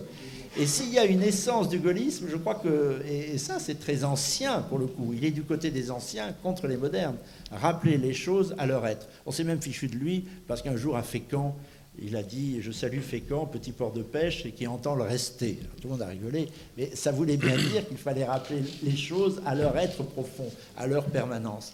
Et de ce point de vue-là, je crois qu'il est non seulement dans le tableau politique très à droite, et je dirais même plus à droite que le maréchal Pétain, pour vous faire bah, grincer les dents, peut-être, je ne sais pas. Légèrement. Mais en tous les cas, philosophiquement, un ancien qui s'oppose au moderne. Et c'est peut-être essentiel pour moi, c'est ainsi que je le vois en tous les cas. Merci Paul-Marie. Euh, alors, je dois être en avance, non? Adrien oui. Euh, Peu vous avez 12 bonnes minutes de retard, donc allez-y, n'hésitez pas. Et ensuite, donc, messieurs, on rentrera dans le dernier quart d'heure. Alors, euh, je rebondis aussi sur certains points évoqués euh, par M. Couteau, sur lesquels j'ai oublié de rebondir. De Gaulle était accusé de fascisme, oui, c'est vrai, mais vous savez, même Mélenchon, euh, dans certains cercles gauchistes, est ah accusé d'être nationaliste, vous voyez. Donc, bon, nos amis gauchistes ne sont pas forcément structurés, voilà, bref. Alors, y a-t-il eu des hommes de gauche dans le gouvernement de Pétain Oui, effectivement. Peu importe. J'ai beaucoup travaillé sur l'affaire Dreyfus. Il y a un homme que j'aime beaucoup dans l'affaire Dreyfus, c'est Cavaignac. Cavaignac vient de la gauche. Mais pour défendre la France, bah, il se déporte de plus en plus, euh, vous devinez, hein, et, euh, vers la droite. Et puis à la fin, il devient ce qu'on appelle aujourd'hui un homme d'extrême droite, c'est-à-dire un Français. Euh, bref. Je ne considère pas les hommes de gauche comme des Français, je les considère comme des républicains pour ma part, puisqu'ils ne veulent pas la continuité française, ils veulent la continuité révolutionnaire, ce qui n'est pas la même chose. Peu importe que les individus sont de gauche, à la base, si les actes qui sont les leurs, in fine, sont de droite. De Gaulle, sans doute était-il euh, un ancien par rapport au moderne, sauf que ses actes n'ont pas traduit cela. Je reviens toujours à cela. Effectivement, vous soulevez que le mal est profond. Il est profond. Il est profond. Et c'est un, un, clivage que j'illustre moi entre saint Thomas d'Aquin et Emmanuel Kant. Quand je lisais les mémoires de Léon Daudet, il évoquait les ravages du kantisme. Je ne comprenais pas ce qu'il racontait à l'époque. Qu'est-ce que c'est ce mal que M. Couteau décrit? C'est que les gens de gauche vivent dans une réalité parallèle, où la réalité n'est plus la réalité, où la réalité n'existe pas, où les choses n'ont pas d'essence. Voilà. Le migrant, c'est pas un envahisseur. Exactement. C'est une victime du racisme euh, et de l'impérialisme des pays occidentaux. L'avortement, ce n'est plus un assassinat, c'est la souveraineté de la femme. Ah bon? Pour être souverain, il faut tuer la, il faut, il faut être un homicide, je ne savais pas. Donc nous vivons dans ce monde de fous, dans ce monde de cette réalité parallèle qui a été inventée. Euh, les catholiques passent, je dirais, pour des gens irrationnels, au motif qui croient au surnaturel. Quel crime Quel crime Les vrais irrationnels, ce ne sont pas nous. Les gens qui n'arrivent pas à voir la réalité telle qu'elle est, ce ne sont pas nous. Ce sont les gauchistes qui sont incapables de nous dire que ceci est un verre, mais ceci est un aspirateur. Voilà. Parce qu'ils sont perdus de pied avec la réalité. Le mal est profond. Mais ce qui est quand même intéressant, et ce qui n'a dû échapper à personne, c'est que cette mentalité est répandue dans la société, et que quand elle n'est pas partagée par un individu à titre personnel, par des raisons de conformisme et de pression euh, sociale, psychologique, il s'y plie in fine. C'est comme ça qui est fascinant. Nous vivons dans un système qui crée une pression psychologique à travers les médias, à travers le conformisme, qui fait qu'in fine, les individus, même quand ils ont un instinct de droite véritable, je dis droite véritable pour employer des mots qui ne choquent pas euh, la bien-pensance, n'est-ce pas euh, se se rallie in à cela. Et j'y reviens, c'est ce, ce qu'ont vécu les Gilets jaunes. Alors bon, je trouve M. Couteau très charitable avec le général de Gaulle quand il prête une pensée théorique. De Gaulle, pour moi, est le fils, ou plutôt la créature des opportunités, et je dirais plutôt du choc entre son orgueil et l'opportunité. En tout cas pendant la guerre, très certainement. Je rappelle quand même que De Gaulle est un troisième choix pour le général Spears, qui dans un premier temps voulait ramener Paul Reynaud, qui dans un second temps s'est rabattu sur Mandel, et qui, faute d'accord des deux intéressés, s'est rabattu sur le général de Gaulle, qui lui-même est parti pensant qu'il serait un échelon précurseur un gouvernement d'émigration. Je rappelle que le... il n'y a pas d'enregistrement audio de l'appel du 18 juin. Il n'y en a pas. Celui qu'on nous présente tout le temps, c'est celui du 22 juin, où De Gaulle rompt avec Pétain. L'appel du 18 juin a été en revanche enregistré par le service des armées suisses. Et dans cet appel du 18 juin, De Gaulle ne rompt pas avec Pétain. Il précise même que si des conditions non honorables sont proposées aux Français, la lutte continuera. Mais parce qu'il n'y avait pas d'armistice le 18 juin encore. On est bien d'accord. Vous faites bien de rappeler, euh, Monsieur Couteau, que les Français ont combattu jusqu'au 25 juin. Oui. Soit dit en passant. Alors, l'honnêteté intellectuelle oblige à reconnaître que suite au message de Pétain de mon armistice, il y a certains bataillons qui ont arrêté de combattre. Mais ils se sont repris et ils ont combattu avec acharnement. Et moi, je rends hommage aux Français de 1940, soit en passant. Les combats ont été terribles, 100 hein. 000 morts en trois semaines, excusez-moi. Hein. Bon. Euh, surtout qu'on est dans une époque où la collaboration à l'échelle individuelle euh, est pratiquée plus que jamais. Hein. Quand euh, une petite racaille fout le boxon les transports en commun, tout le monde baisse les yeux, soit en passant. Donc moi, je n'aime pas qu'on donne des leçons de morale aux soldats de 1940. Bref, euh, où en étais-je? Donc, effectivement, De Gaulle, le 18 juin, en vérité, et ça, c'est un des plus grands secrets de la Ve République, ne rompt pas avec Pétain. Il rompra le 22, de façon certaine. Mais le 18, il n'a pas rompu parce qu'il attendait que les négociations échouent entre Pétain et les Allemands, qu'en gros, Pétain n'obtienne pas la préservation de l'Empire et de la flotte, il attendait que Pétain, face à cet échec, remette les pleins remette le pouvoir à Reynaud et que Reynaud parte faire un gouvernement d'émigration euh, en Angleterre. J'aimerais aussi revenir euh, sur un petit point euh, technique. C'est que si on n'avait pas eu Pétain, on aurait eu une sorte de Hans Frank à la place. J'invite les intéressés à s'intéresser, ou les curieux à s'intéresser aux séries d'intéressés en Pologne.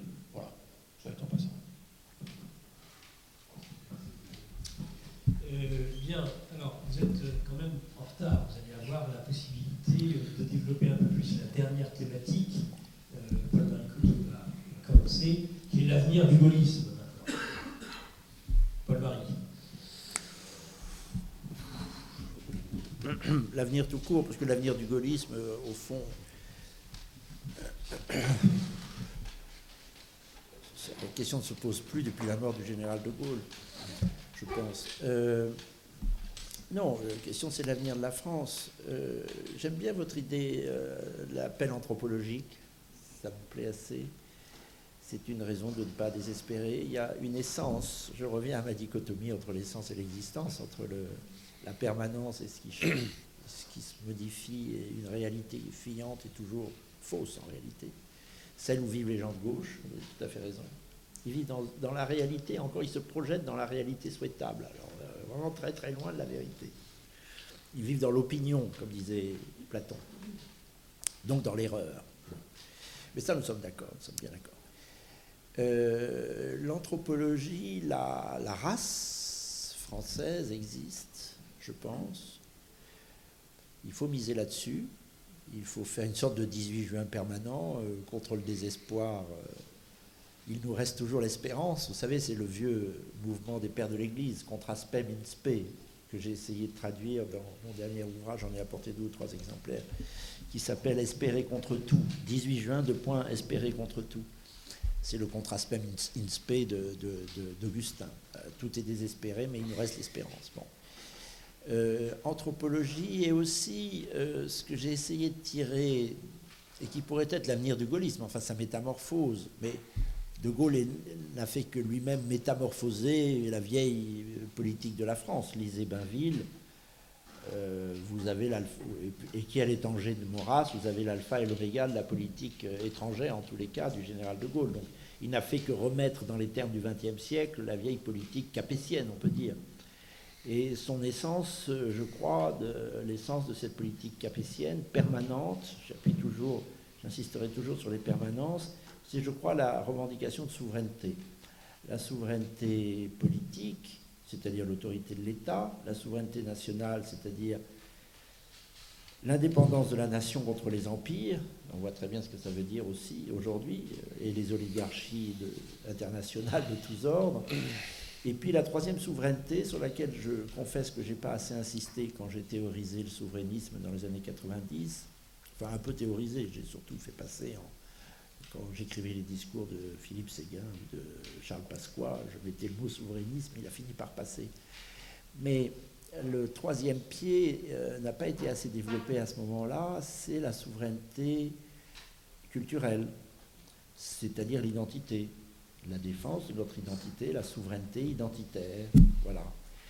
Euh, je pense que c'est ce triptyque souverainiste, et peut-être en insistant sur le dernier pied, euh, vous pouvez me rattraper, c'est-à-dire la question identitaire, la souveraineté culturelle, qui sera le, relais pour un 20e, 21e siècle qui sera certainement très douloureux. Euh, je crois qu'on n'évitera pas le chaos. La question que je me pose beaucoup, c'est le chaos sera-t-il durable ou pas? On n'évitera pas le chaos.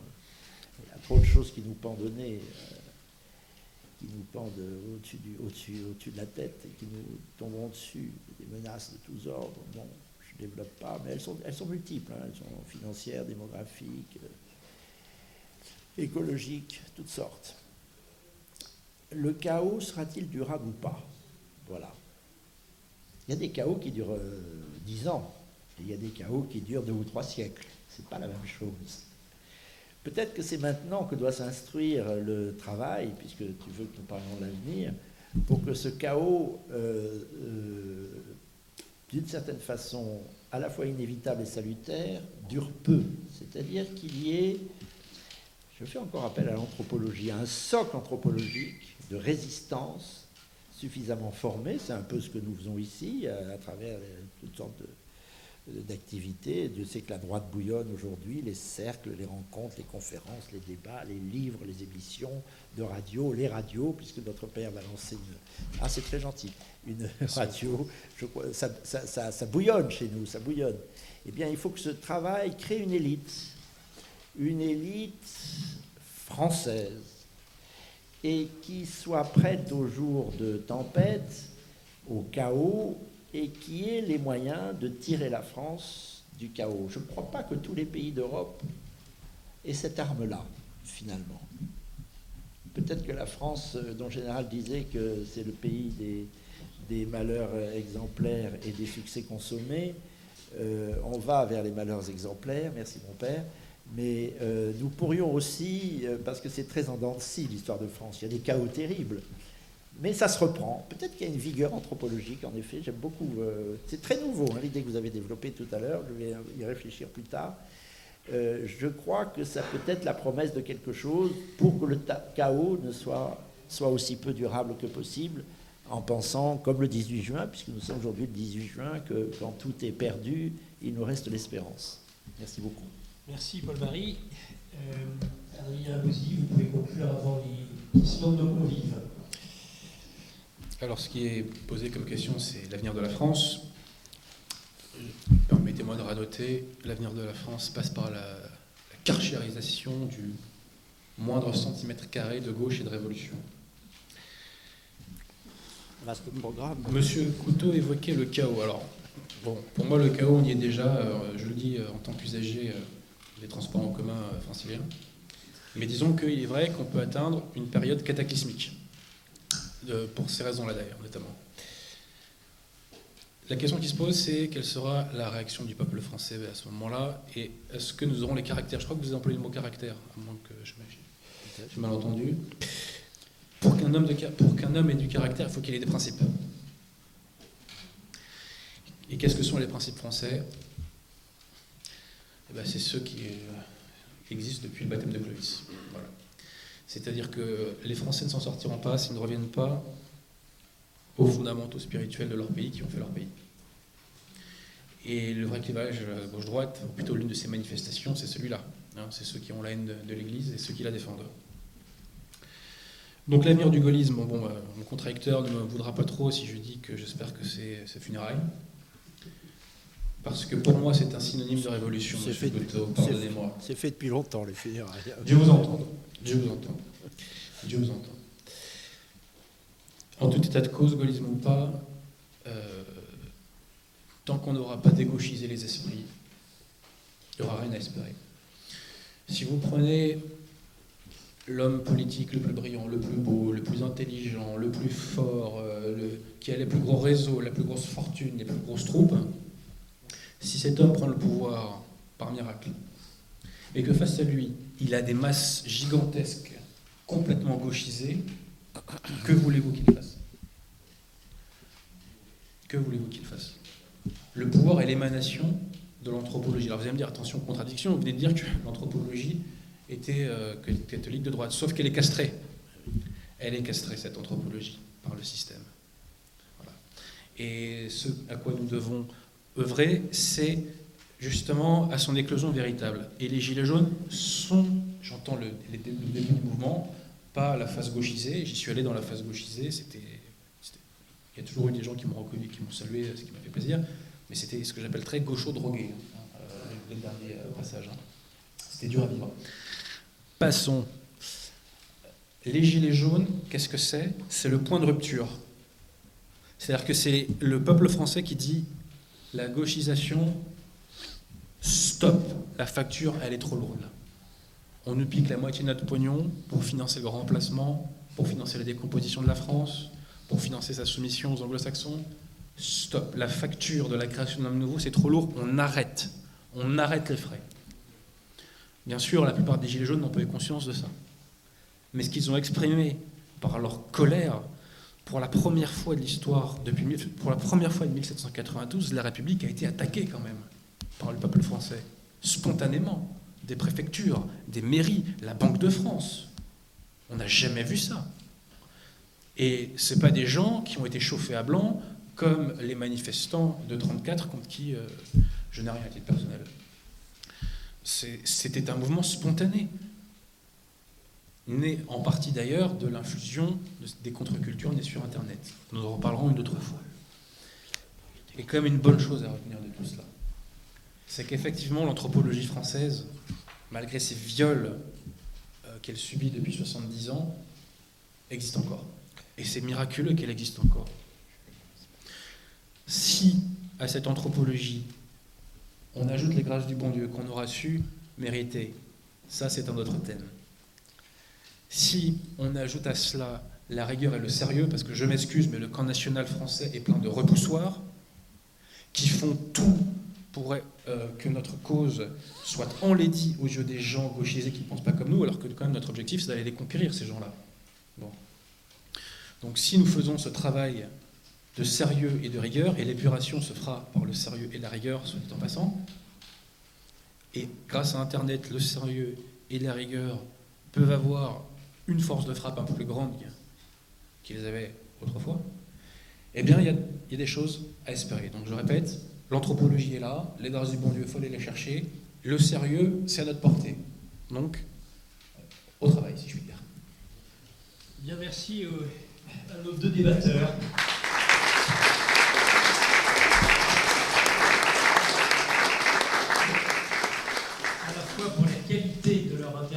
et leur esprit de concision. Nous sommes en avance. Donc, euh, à vous, chers convives, de poser les questions à nos deux débatteurs. Essayez, autant que faire se peut, d'avoir cette même esprit de concision.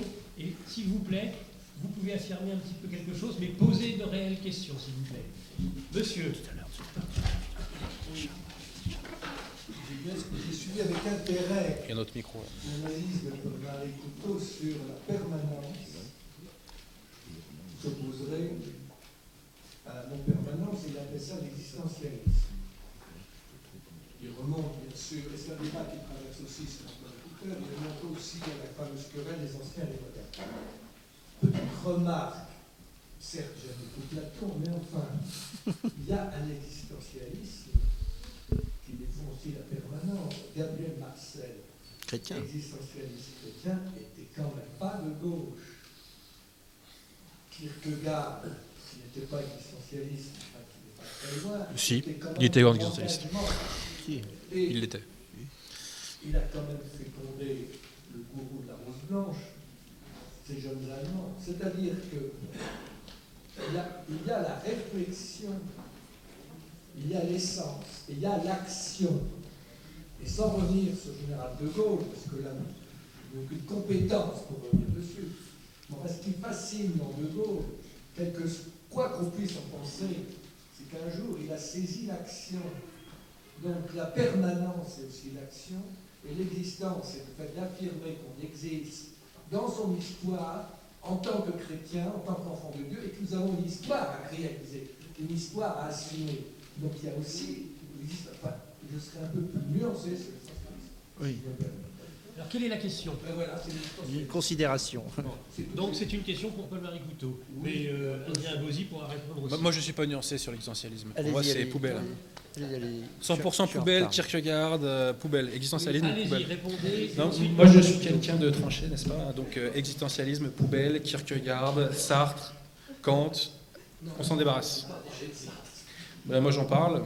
Et euh, ceci dit, vous dites que Gabriel Marcel, je ne l'ai pas lu, était chrétien, mais vous savez, des chrétiens qui ont dit des bêtises euh, et qui ont été à côté de la plaque et en contradiction avec leurs propres valeurs, euh, c'est pas ce qui a manqué, hélas, à travers l'histoire. Merci Adrien. Paul-Marie. Oui, je vois bien là votre, votre objection. Elle est très fondée en- à, à l'enseigne de l'action, en effet. Et il faudra bien que nous agissions, parce que jusqu'à présent, euh, on n'a pas tellement compté pour beaucoup. hein.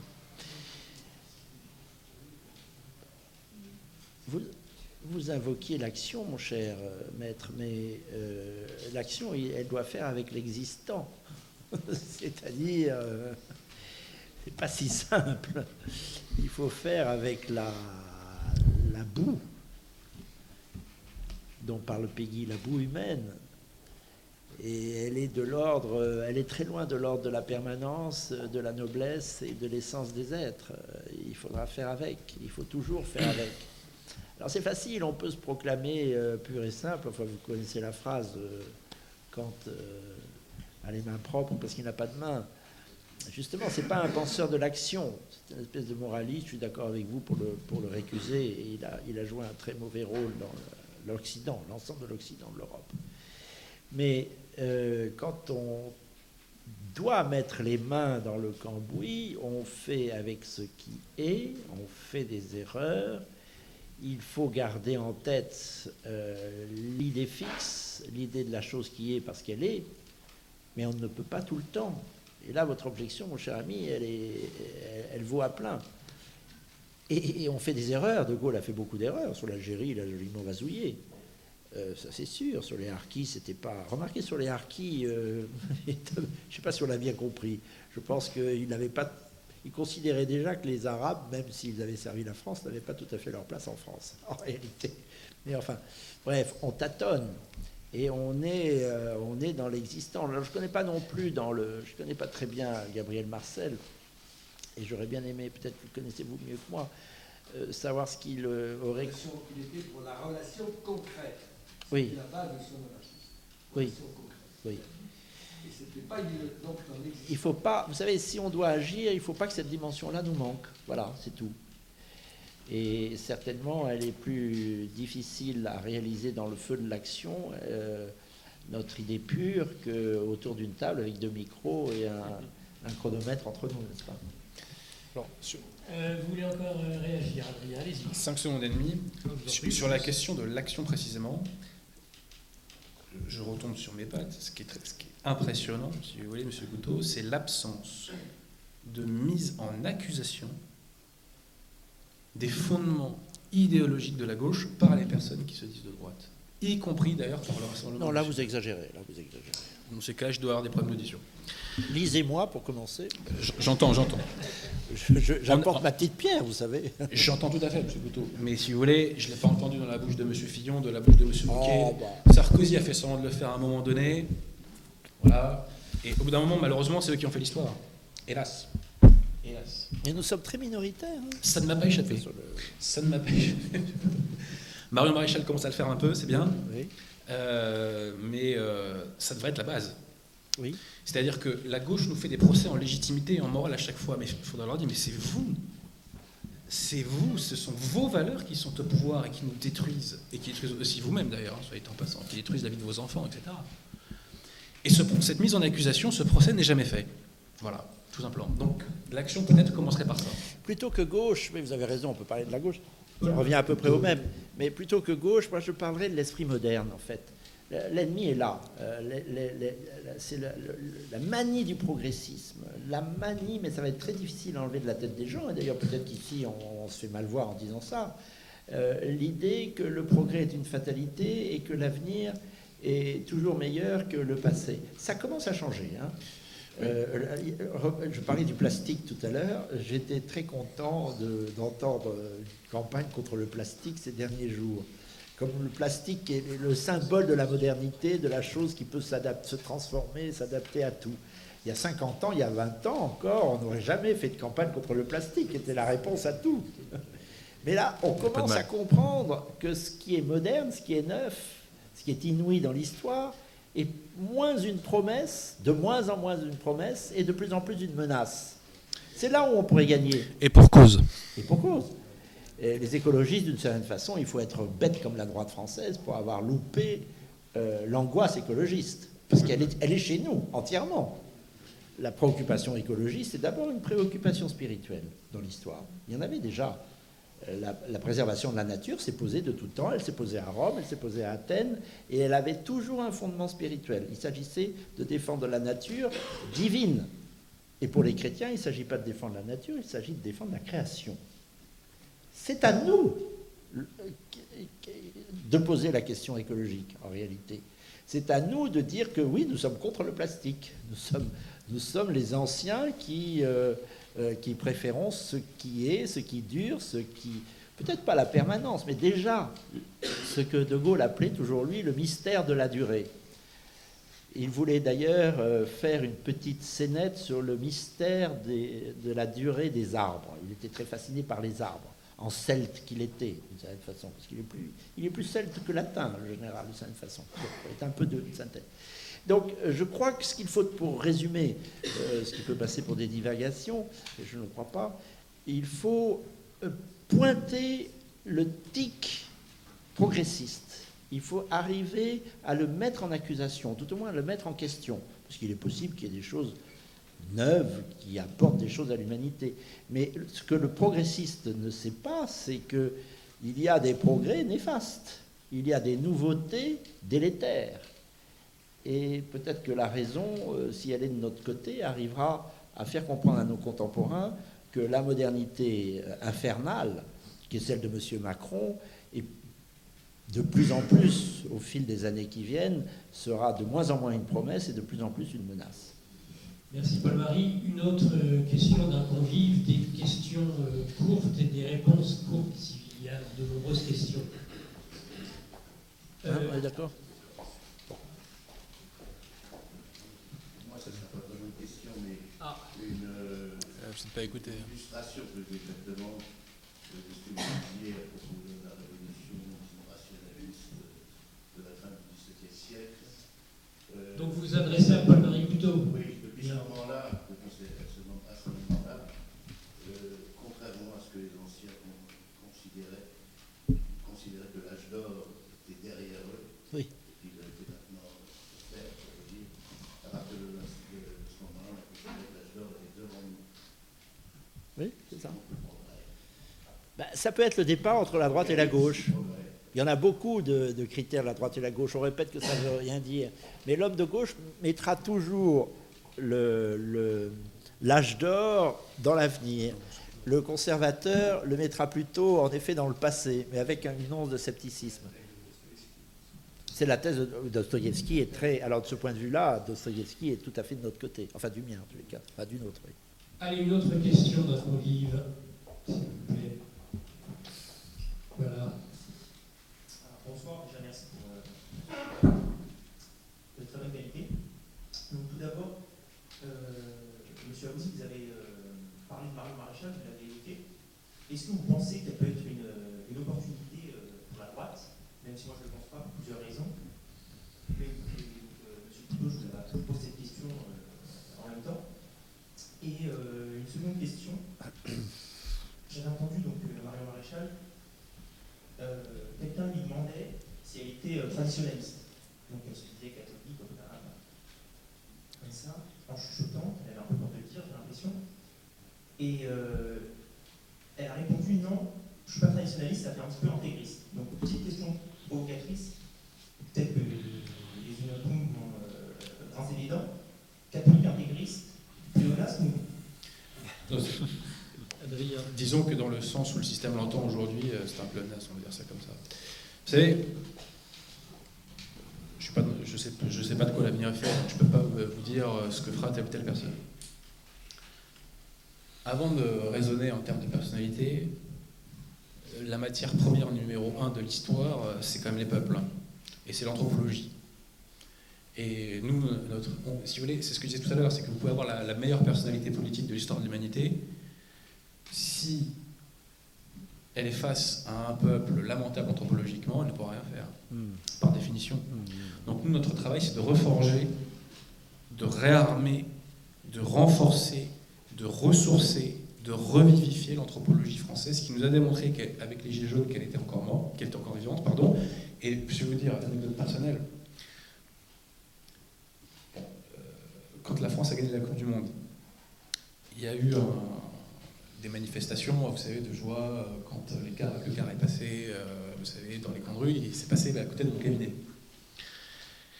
Je sors, euh, je devais sortir à ce moment-là, euh, je vais prendre le métro, je vois la population qui manifeste, et là je suis fracassé en mille morceaux. Je détaille pas. Je vous laisse deviner. On se dit, mais euh, les Gaulois n'existent plus. Les Blancs n'existent pas. C'est fini. Les Gilets jaunes ont démontré le contraire. Quand vous voyez, par exemple, les Gilets jaunes à Marseille, vous suivez mon regard, ça existe encore, ça? Ça existe encore. C'est la bonne nouvelle. Et ils sont allés dans la bonne direction, les Gilets jaunes. Au début, j'entends. hein.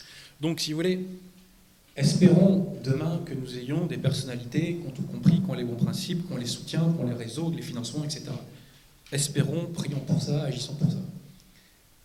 Mais tant qu'on n'a pas l'anthropologie qu'il faut, c'est pas possible. Attendez. 15% des électeurs, enfin 10 ou entre 10 et 15% des électeurs pour les Verts, mais qu'est-ce que c'est que ce peuple? Qu'est-ce que c'est que ce peuple? 500 000 voix pour le parti animaliste? Il n'y a pas un problème dans la mentalité des gens? Quand on parle de loup. Ah voilà. Alors là, c'est une providence. Bon. Donc, si vous voulez, il faut travailler le matériel humain. Et donc, nous, notre devoir, c'est vraiment de combattre pour cette anthropologie française qui n'est pas morte, qu'on peut réactiver. Il faut travailler aussi au ralliement des élites. Il y a des élites françaises qui pensent comme nous, des élites catholiques qui pensent comme nous, il y a des milliardaires qui pensent comme nous. Il y en a au moins deux. Donc, cependant, ils ne font pas Ah grand-chose. bah, vous me donnerez les noms alors. Je vous donnerai les noms, il n'y a pas de problème. Merci beaucoup. Euh, le tout maintenant, c'est de les rallier à nous. Et comment les rallier à nous? Bah, C'est en construisant, en coagulant socialement, et on peut le faire, et nous le faisons déjà, et Internet contribue à cela. Euh, je dirais cette, euh, bah, cette résurrection euh, anthropologique. le terme résurrection n'est pas bon parce qu'on n'était pas tout à fait mort. Mais disons, J'aime pas, pas employer le mot euh, pays réel, donc je préfère employer le mot pays profond. Petit clin d'œil à la France profonde. Parce que c'était ça, les gilets jaunes. hein. C'était la France profonde, c'est la France qu'on aime. C'est la France des beaufs. Moi, j'aime les beaufs. Hein. C'est pas du tout péjoratif dans ma bouche, hein, dit en passant. Euh, moi, j'ai beaucoup appris des beaufs. Euh, j'ai beaucoup appris de mes vacances en province. euh, j'ai beaucoup appris des paysans que je croisais. que je fais pas l'amalgame. hein. Nous devons recoaguler, nous devons coaguler, consolider, voilà, c'est le mot que je, le mot nous devons consolider maintenant si vous voulez, cette anthropologie française. Et nous devons faire cette jonction entre des élites qui pensent bien, et il y en a, je me répète, hein, il y en a dans la finance, il y en a dans le business, il y en a dans l'administration, il y en a chez les militaires, mais aujourd'hui ils sont désarmés, parce qu'ils n'ont pas de débouché politique. Voilà. Donc nous devons œuvrer à cela. Et après, derrière, tout découlera, hein, y compris d'un point de vue politicien. Merci Adrien. Donc, euh, si vous voulez réagir, Paul-Marie, et puis aussi sur euh, Marion Maréchal, parce que c'était quand même une question. Oui, enfin, tout le monde, enfin, j'allais dire tout le monde sait, non, personne ne peut nécessairement le sait. Je suis très proche de Marion, je travaille avec elle beaucoup, de plus en plus en tous les cas. Euh, mais je reviens sur ce que vous disiez, Maître, qui est assez intéressant. Je suis d'accord, il faut, euh, il faut reformer un peuple qui soit un peuple. On le voit surgir par-ci par-là. Euh, le nom de 2005, honteusement bafoué par les élites coalisées, était une résurgence archaïque. J'utilise en, justement, j'utilise le terme archaïque. Je crois qu'il faut que nous fassions confiance à notre archaïque. Il y a un archaïque français. Il s'est vu en 2005. Je le vois euh, sourdre euh, par-ci par-là. J'avais commencé dans l'enthousiasme un livre à la gloire du colonel Beltrame. Et là, je ne l'ai pas terminé. C'est la première fois, il y a un an, en mars 2018, qu'un soldat français euh, attaquait, hélas, à main nue, attaquait l'attaquant. Avec un courage extraordinaire qui fait honneur à l'armée. Et l'armée est aussi une force archaïque, certainement, sur laquelle nous pouvons compter. Il y a aussi le peuple des campagnes. Je vis euh, depuis 2001 dans des villages, j'ai déménagé, mais aucun n'a plus de 1000 habitants. Je vis actuellement dans un village de 350 habitants près d'Angoulême. Nous sommes allés bloquer la Nationale 10 le 17 novembre dernier, premier jour des Gilets jaunes. Soit dit par parenthèse, je suis content que vous en parliez, des Gilets jaunes. Euh, je, trouve que c'était beaucoup plus malin de bloquer les, les routes que d'aller euh, se faire casser la figure et se prendre dans tous les pièges possibles. et C'était pas les mêmes. Hein. ben oui, c'est ça. C'était pas les mêmes. La- le changement de stratégie a été très délétère. Je préférais qu'on reste disséminé dans nos campagnes et qu'on bloque. Oui, oui, tout à fait. Tout à fait. Bon, moi je l'ai fait autant que possible. Je suis jamais monté à Paris parce que je savais très bien que ce serait un piège. Mais bravo, oui, en effet. Mais là, on est d'accord. Là, pour le coup, on est d'accord. Il faut recréer un peuple français et une jeunesse française. Je reprends, d'ailleurs, je reviens à mon De Gaulle, pardon, qui Ouais. dit un jour à Malraux, si jamais, euh, Malraux, nous pouvions revoir une jeunesse française. Il y a une polysémie, il y a plusieurs sens. C'est une jeunesse de la France et une jeunesse au service de la France. Bon. Ça, c'est toujours ce travail à faire, mais quand même, un petit bémol par rapport à ce que vous disiez, vous savez, pour faire l'histoire, il faut un peuple, euh, nous l'avons, mais en effet, il n'est pas coagulé.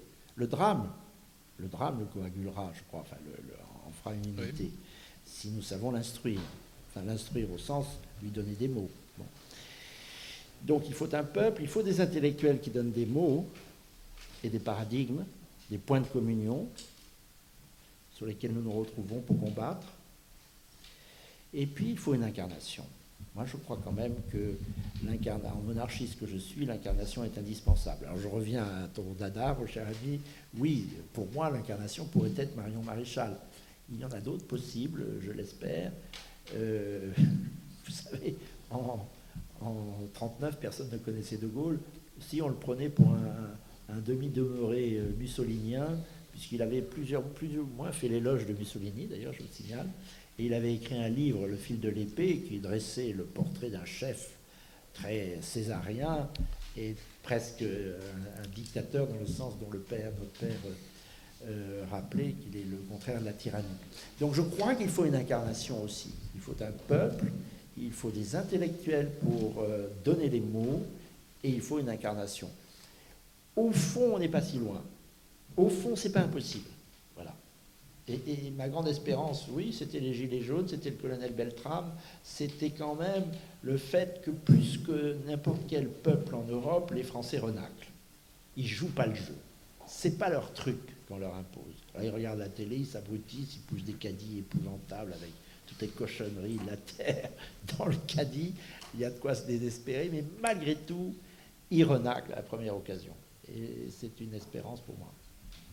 Une question euh, d'un convive.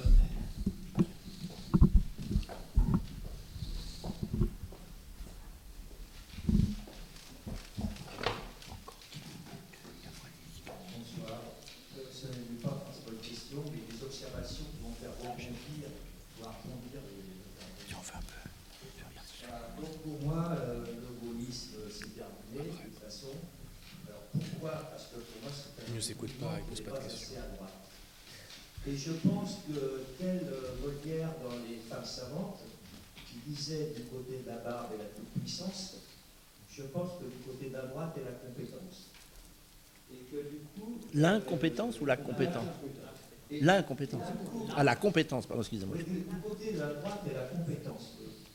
Et du coup, euh, ce qu'on ne voit pas, ce que les gens ne voient pas, c'est que ce n'est pas parce qu'on est droite qu'on est, est des salauds, euh, qu'on n'est pas généreux, etc. On peut très bien être de droite et altruiste. C'est la gauche qui, qui mélange les concepts, tout ça, et qui fait passer, qui fait des packages de façon, euh, dans dans les médias, pour faire croire que les gens de droite sont tous un peu salauds, égoïstes, etc. Pour moi, ce n'est pas vrai. Alors évidemment, il y a eu historiquement l'intervention gaulliste avec Capitan à Londres dans les années 60, le gaullisme social. Je ne dis pas, mais il faut passer un coup de cran au-dessus. C'est-à-dire, ça allait trop vers le socialisme. Donc il faut remonter vers la droite. Euh, c'est une sorte d'homothétie, comme on dit en mathématiques, pour arriver deux trois niveaux au-dessus, en restant social lui-même. Parce que même pour faire une politique de centre-gauche, il faut être sacrément à droite. Parce une politique, la politique, social-démocrate, je vous regrette, mais même le type le plus intelligent du monde, le plus grand génie, ne peut pas ne, peut pas la conduire sans faire de déficit. Donc, on est obligé de revenir vers la droite. Et, ça, parce que les gens, on leur, on leur cache, mais il va falloir qu'ils se mettent à du travail. D'un autre côté, mais ce que dit pas la droite classique, vert, c'est que toute personne qui vous dit qu'il va baisser les finances de la France sans arrêter l'immigration est un menteur. C'est-à-dire, si vous voulez revenir vers la droite et faire les politiques que vous proposent les libéraux, etc., c'est pas 300 000 gilets jaunes qu'il va y avoir dans la rue, 3 millions. Très bien. Si Abdullah. Moi, je signe. Abdullah. Moi, je si signe. vous n'arrêtez pas l'immigration, c'est 3 millions de personnes que vous allez avoir dans la rue. Ça, je vous garantis. Voilà, donc, le problème de gaullisme, et quand je les entends sur Radio Courtoisie, ils parlent très peu d'immigration, ou alors c'est pour la forme. Donc, il faut revenir sur la droite. Enfin, je, je maintiens mon propos, je, je, je l'ai bien dit, ça fait bondir les gens. Voilà, et donc, euh, le pour moi, c'est terminé. Donc, aller sur une phrase plus à droite, ça ne veut pas dire qu'on abandonnera complètement le social. Parce qu'en arrêtant l'immigration, on, évite de, prendre des mesures trop drastiques pour le peuple. Parce que le peuple, avec des écotaxes et tout bazar, ils s'en prend plein la gueule. Et voilà, on a les gilets jaunes et toutes ces choses-là. Parce que les gilets jaunes, c'est ce qu'ils ne savent pas. Moi, je suis allé discuter avec eux sur les Champs-Élysées. J'ai rencontré des gens qui me disent Ah, l'immigration, ah oui, mais il faut bien se trouver la misère du monde. Euh, la, la- la transition écologique, ah, il faut sauver la planète, etc. Et finalement, c'est ça les causes de nos déficits. C'est pour ça qu'ils sont à la rue, c'est pour ça qu'ils sont à poil. C'est à cause de ça qu'ils sont à poil. Euh, De rugir, euh, etc. Ce sont des criminels. Les écolos sont des criminels pour moi. Et, et les gaullistes, disons que bah, ceux, qui les- ceux qui sont de mèche avec eux en sont aussi. Pour moi, ce sont des criminels. Alors, ben, merci hein, pour le. C'est c'est tout en nuance. Euh, une, une réaction Non Paul Marie Je songeais, simplement, mais je, comprends le, sens de ce que vous dites, je, comprends tout à fait. Je pensais quand même à une phrase du général de Gaulle qui vous intéressera, puisque l'on reste au général de Gaulle. Il dit à Perfit en 63, lors- lorsqu'il lance le plan de refroidissement, c'est juste après l'épisode terrible de la grève des mineurs qu'il a maté très durement. Il les a réquisitionnés quand même, c'est-à-dire qu'il leur a ordonné de reprendre le travail, c'est-à-dire qu'il a vraiment cassé la grève. C'est aussi, c'était pas un truc d'homme de gauche. Et il dit, euh, c'est pas par la redistribution que l'on réglera la question sociale, c'est par la participation des travailleurs. Reprenant d'ailleurs le thème, figurez-vous, euh, du comte de Chambord. Il reprend entièrement le programme social du comte de Chambord, qui n'était pas un programme consumériste du tout, on redistribue, ça c'est la gauche. On règle les problèmes d'argent par le fric, mais non, on règle le problème d'argent par l'honneur d'abord. Et la participation, euh, c'est très anticapitaliste comme réponse. D'ailleurs, il aura contre lui et les syndicats et le patronat. C'est d'ailleurs le thème, un des thèmes sous-jacents de 69 sur laquelle il chutera. Mais Il ajoute à perfide, c'est ça la phrase que je voulais vous dire, vous savez, la, redistribution à tout va, ça ne réglera rien. Et d'ailleurs, au-delà de 33% de prélèvements obligatoires, on entre dans le socialisme. On en est à 50 et quelques, je ne sais pas plus combien on en est. Donc euh, je, rappelle cette phrase qui est, euh, à mon avis, assez intéressante, non seulement en ce qu'elle dit d'un débat actuel sur les prélèvements obligatoires, je suis affolé par la proportion de redistribution, mais surtout en ce que la réponse à la question sociale n'est pas dans la redistribution d'argent, tout simplement. Je crois que euh, c'est aussi une leçon qu'il faudrait que nous reprenions. Adrien Il y a beaucoup de problèmes en France, mais s'il y a un, problème qui n'existe pas, c'est le problème de la redistribution. Alors après, on peut discuter d'à qui, on, redistribue et comment on redistribue, mais ça, c'est vraiment euh, une question euh, qui ne se pose pas. Et la question sociale passe par la question fiscale. La question qu'il faut se poser, c'est le viol fiscal des Français. Parce qu'au bout d'un moment, il n'y a pas d'autre mot. Les, patrimoines des familles sont attaqués. Toute la fiscalité est faite pour détruire les patrimoines. L'impôt sur le revenu est une abomination. Les impôts sur les successions sont une abomination. L'ISF est une stupidité absolue. Même réformé par Macron, il faut l'abolir immédiatement. C'est la révocation des lieutenants et au patrimoine. En France, il y a un million de millionnaires. Chaque année, je crois qu'il y en a, je ne sais plus si c'est 100 ou c'est 1000 qui partent, mais euh, que ce soit 100 ou 1000, c'est complètement aberrant. C'est que concrètement, un pays ne peut pas se vider de la sorte et, euh, et fonctionner normalement. C'est pas possible. Donc la vraie question sociale, elle passe par la question fiscale. Et c'est parce qu'on accepte ce viol fiscal qu'on accepte les dérives possibles, notamment le financement du grand remplacement, qui est financé, hein, qui coûte très cher. Selon moi, il y en a pour 100 milliards d'euros par an. Gérard Pince avait dit 60. On est, pour moi, on est autour de 100 milliards. Hein, ça Et il n'y aura pas de redressement budgétaire véritable sans remigration. C'est clair, net, c'est précis. Allez, encore euh, une question et après on passera aux dédicaces. Hein. Une ou deux questions maximum, et courtes et des réponses courtes. Monsieur. Bonjour. Euh, Madame vous avez euh, question des gilets jaunes. Avez dit que ça avait été récupéré par la gauche parce que la droite n'est pas institutionnalisée. Pas que, notamment.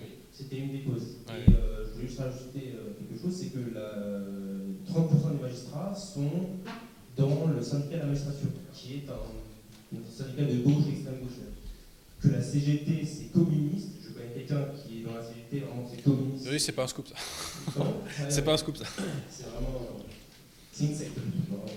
Euh, que l'école, aujourd'hui, la, la République, moi j'en suis aujourd'hui, et ce qu'on nous apprend, c'est pas du tout l'histoire de France. On nous apprend que l'histoire de la France après la Révolution française. On nous dit que la Révolution française, c'est un exploit, c'est le meilleur. Euh, c'est le point de départ. fondateur, l'acte fondateur, limite. On nous dit que la France, c'est la République. On ne dit pas que la France est catholicisme, mais on dit que c'est la République. Et qu'il n'y a rien de mieux. On nous parle de féminisme, on nous dit que euh, c'est le, le Graal, Votre question, s'il vous plaît. Euh, du coup, j'ai une question, c'est comment institutionnaliser la droite? Est-ce que ça partira bah, par, ça ou par une reconquête bah, Ça passe. Ça passe notamment par la reconquête des esprits, mais euh, si vous voulez que j'aille euh, à la finalité logique, c'est par la reprise du pouvoir, tout simplement. Après, la question qui se pose, c'est la prise du pouvoir. On l'a évoqué tout à l'heure caractère anthropologique, caractère de l'incarnation, caractère des réseaux, caractère du financement, coagulation du pays profond, jonction avec les vraies élites. Si on arrive à faire tout ça, euh, c'est pas mal. Il y a encore mille et une choses, mais là, on ouvre une porte gigantesque, euh, cher ami. Donc, euh, ça serait assez compliqué. je voulais rebondir sur un truc que vous avez dit, mais j'ai oublié. Donc, je oublié. passe temporairement la parole à mon contradicteur de la soirée. Paul-Marie. Non, je crois qu'on arrive au, bout de notre conversation. Je retiens une chose, tout de même, je suis assez content qu'on puisse le lieu est privilégié. Je remercie le frère Thierry, d'ailleurs, de son public. Euh, qu'on puisse quand même euh, remettre en cause dans son principe même euh, l'épisode de la Révolution française. Je trouve que c'était. Je persiste à penser que c'était très implicite chez De Gaulle. C'était méritoire déjà. Et on arrive à une situation où elle fait tellement faillite, la République, qu'on arrive tout de même à la remettre en cause. Regardez, nous sommes sous la Ve République. La Première République a fini dans la terreur. On devrait s'en rendre compte. La Deuxième République a fini dans l'anarchie, suivi d'un coup d'État, celui de Napoléon Bonaparte. Napoléon III. La Troisième République a fini par un désastre euh, militaire et moral. À nul autre pareil dans l'histoire depuis euh, des lunes. La Quatrième République a fini, euh, elle aussi, dans l'anarchie. Les politiques ont complètement démissionné. On est allé chercher n'importe qui. Heureusement que ça s'est trouvé, que c'était le général. La Cinquième République, elle finit dans je ne sais trop quoi, je crois dans le ridicule. Dans l'Afrique. Elle finit dans le... Oui, je ne sais pas, enfin, dans la bouillie pour les chats. Donc, ça fait quand même cinq fois que les républiques échouent lamentablement. On arrive à un moment, tout de même, où on peut poser la question de la pertinence de la République. Au sens, non pas de la res publica à la romaine, mais de la République telle que les républicains s'en gargarisent. Et je crois qu'on est quand même en train de marquer idéologiquement de sacrés points. C'est ce qu'on appelle la République des Lumières. Vous savez, quand il y a eu les débats euh, à l'époque de l'affaire des fiches, Oui. euh, certains hommes de droite se revendiquaient de la République et euh, j'ai oublié le nom de- du député qui avait soulevé le problème euh, face au gouvernement Combe. Et il disait que nous sommes républicains, mais pas tels que vous, vous le pensez. Vous voyez effectivement, il faut mettre en cause les fondements idéologiques, philosophiques. Il faut liquider la déclaration des droits de l'homme et du citoyen. C'est la pire chose qui nous arrive dans notre histoire. Il ne faut pas confondre les droits de l'homme et les libertés publiques, qui sont deux choses différentes. Euh, tant qu'on aura ce socle à la base des institutions et la base de la société, il y aura mécaniquement et structurellement une sorte de balancier qui nous ramènera toujours vers la gauche, qui nous tirera toujours vers la gauche. Et soit dit en passant. Ce logiciel il a été détruit par un certain Philippe Pétain et un certain général Végan en 1940. Ben, il n'est pas tant détruit que ça. Oui, parce qu'il a, parce qu'il a été restauré par qui vous savez Non, non. Euh, Je crains que c'est. 22, 22 heures, 2 heures de débat, vous pouvez vous applaudir déjà.